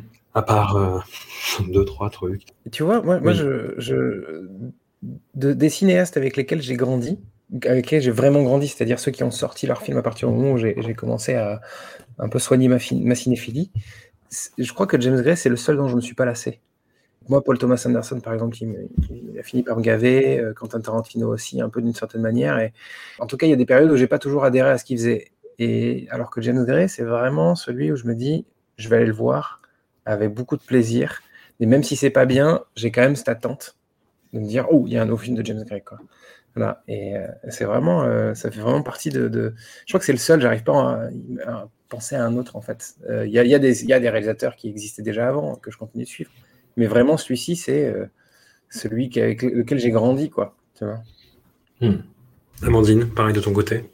Ouais, je- j'essaye de réfléchir en même temps et non, je suis d'accord, je, je vois pas, euh, pas vraiment d'équivalent euh, de, de gens avec qui tu achètes ton ticket de cinéma les yeux fermés en te disant que tu lui fais confiance pour t'amener quelque part, quoi. Donc euh, oui, il doit y en avoir certainement d'autres, mais euh, euh, James Gray, je sais que j'ai, je suis toujours curieuse de ce qu'il fait et comme à chaque fois, souvent ça change. Je suis toujours contente de, voir ça. Euh, et par ailleurs, je trouve que c'est un cinéma qui est ambitieux visuellement, en termes de gestion de la bande son, en termes de. C'est quelqu'un qui s'est pas reposé sur euh, des formules, quoi. Et ça, c'est. Il a des formules, mais je veux dire, a. J'ai toujours l'impression qu'il essaye de créer quelque chose et, et ça, c'est quand même euh, assez rare, quoi. Il aurait pu tout à fait nous répéter La nuit nous appartient jusqu'à jusqu'à en changeant juste trois communautés, quoi. Et il l'a pas Mm. fait. Et donc, euh, moi, quelqu'un qui prend ce risque-là, euh, risque financier, euh, d'aller se promener sur la Lune ou au fin fond de l'Amazonie, bah, je, ouais, j'applaudis et, et je lui donnerai toujours, toujours mon billet. Très très belle conclusion. Nous remercions encore une fois Mathieu. D'ailleurs, il nous a dit si on passe à Bruxelles, il paye sa tournée. Tu as été entendu, Mathieu. On passera à Bruxelles, je sais pas quand, mais euh, on compte sur toi.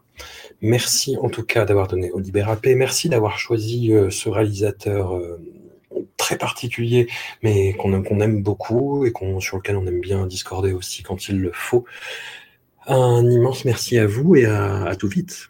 Merci. Merci à tous. Salut.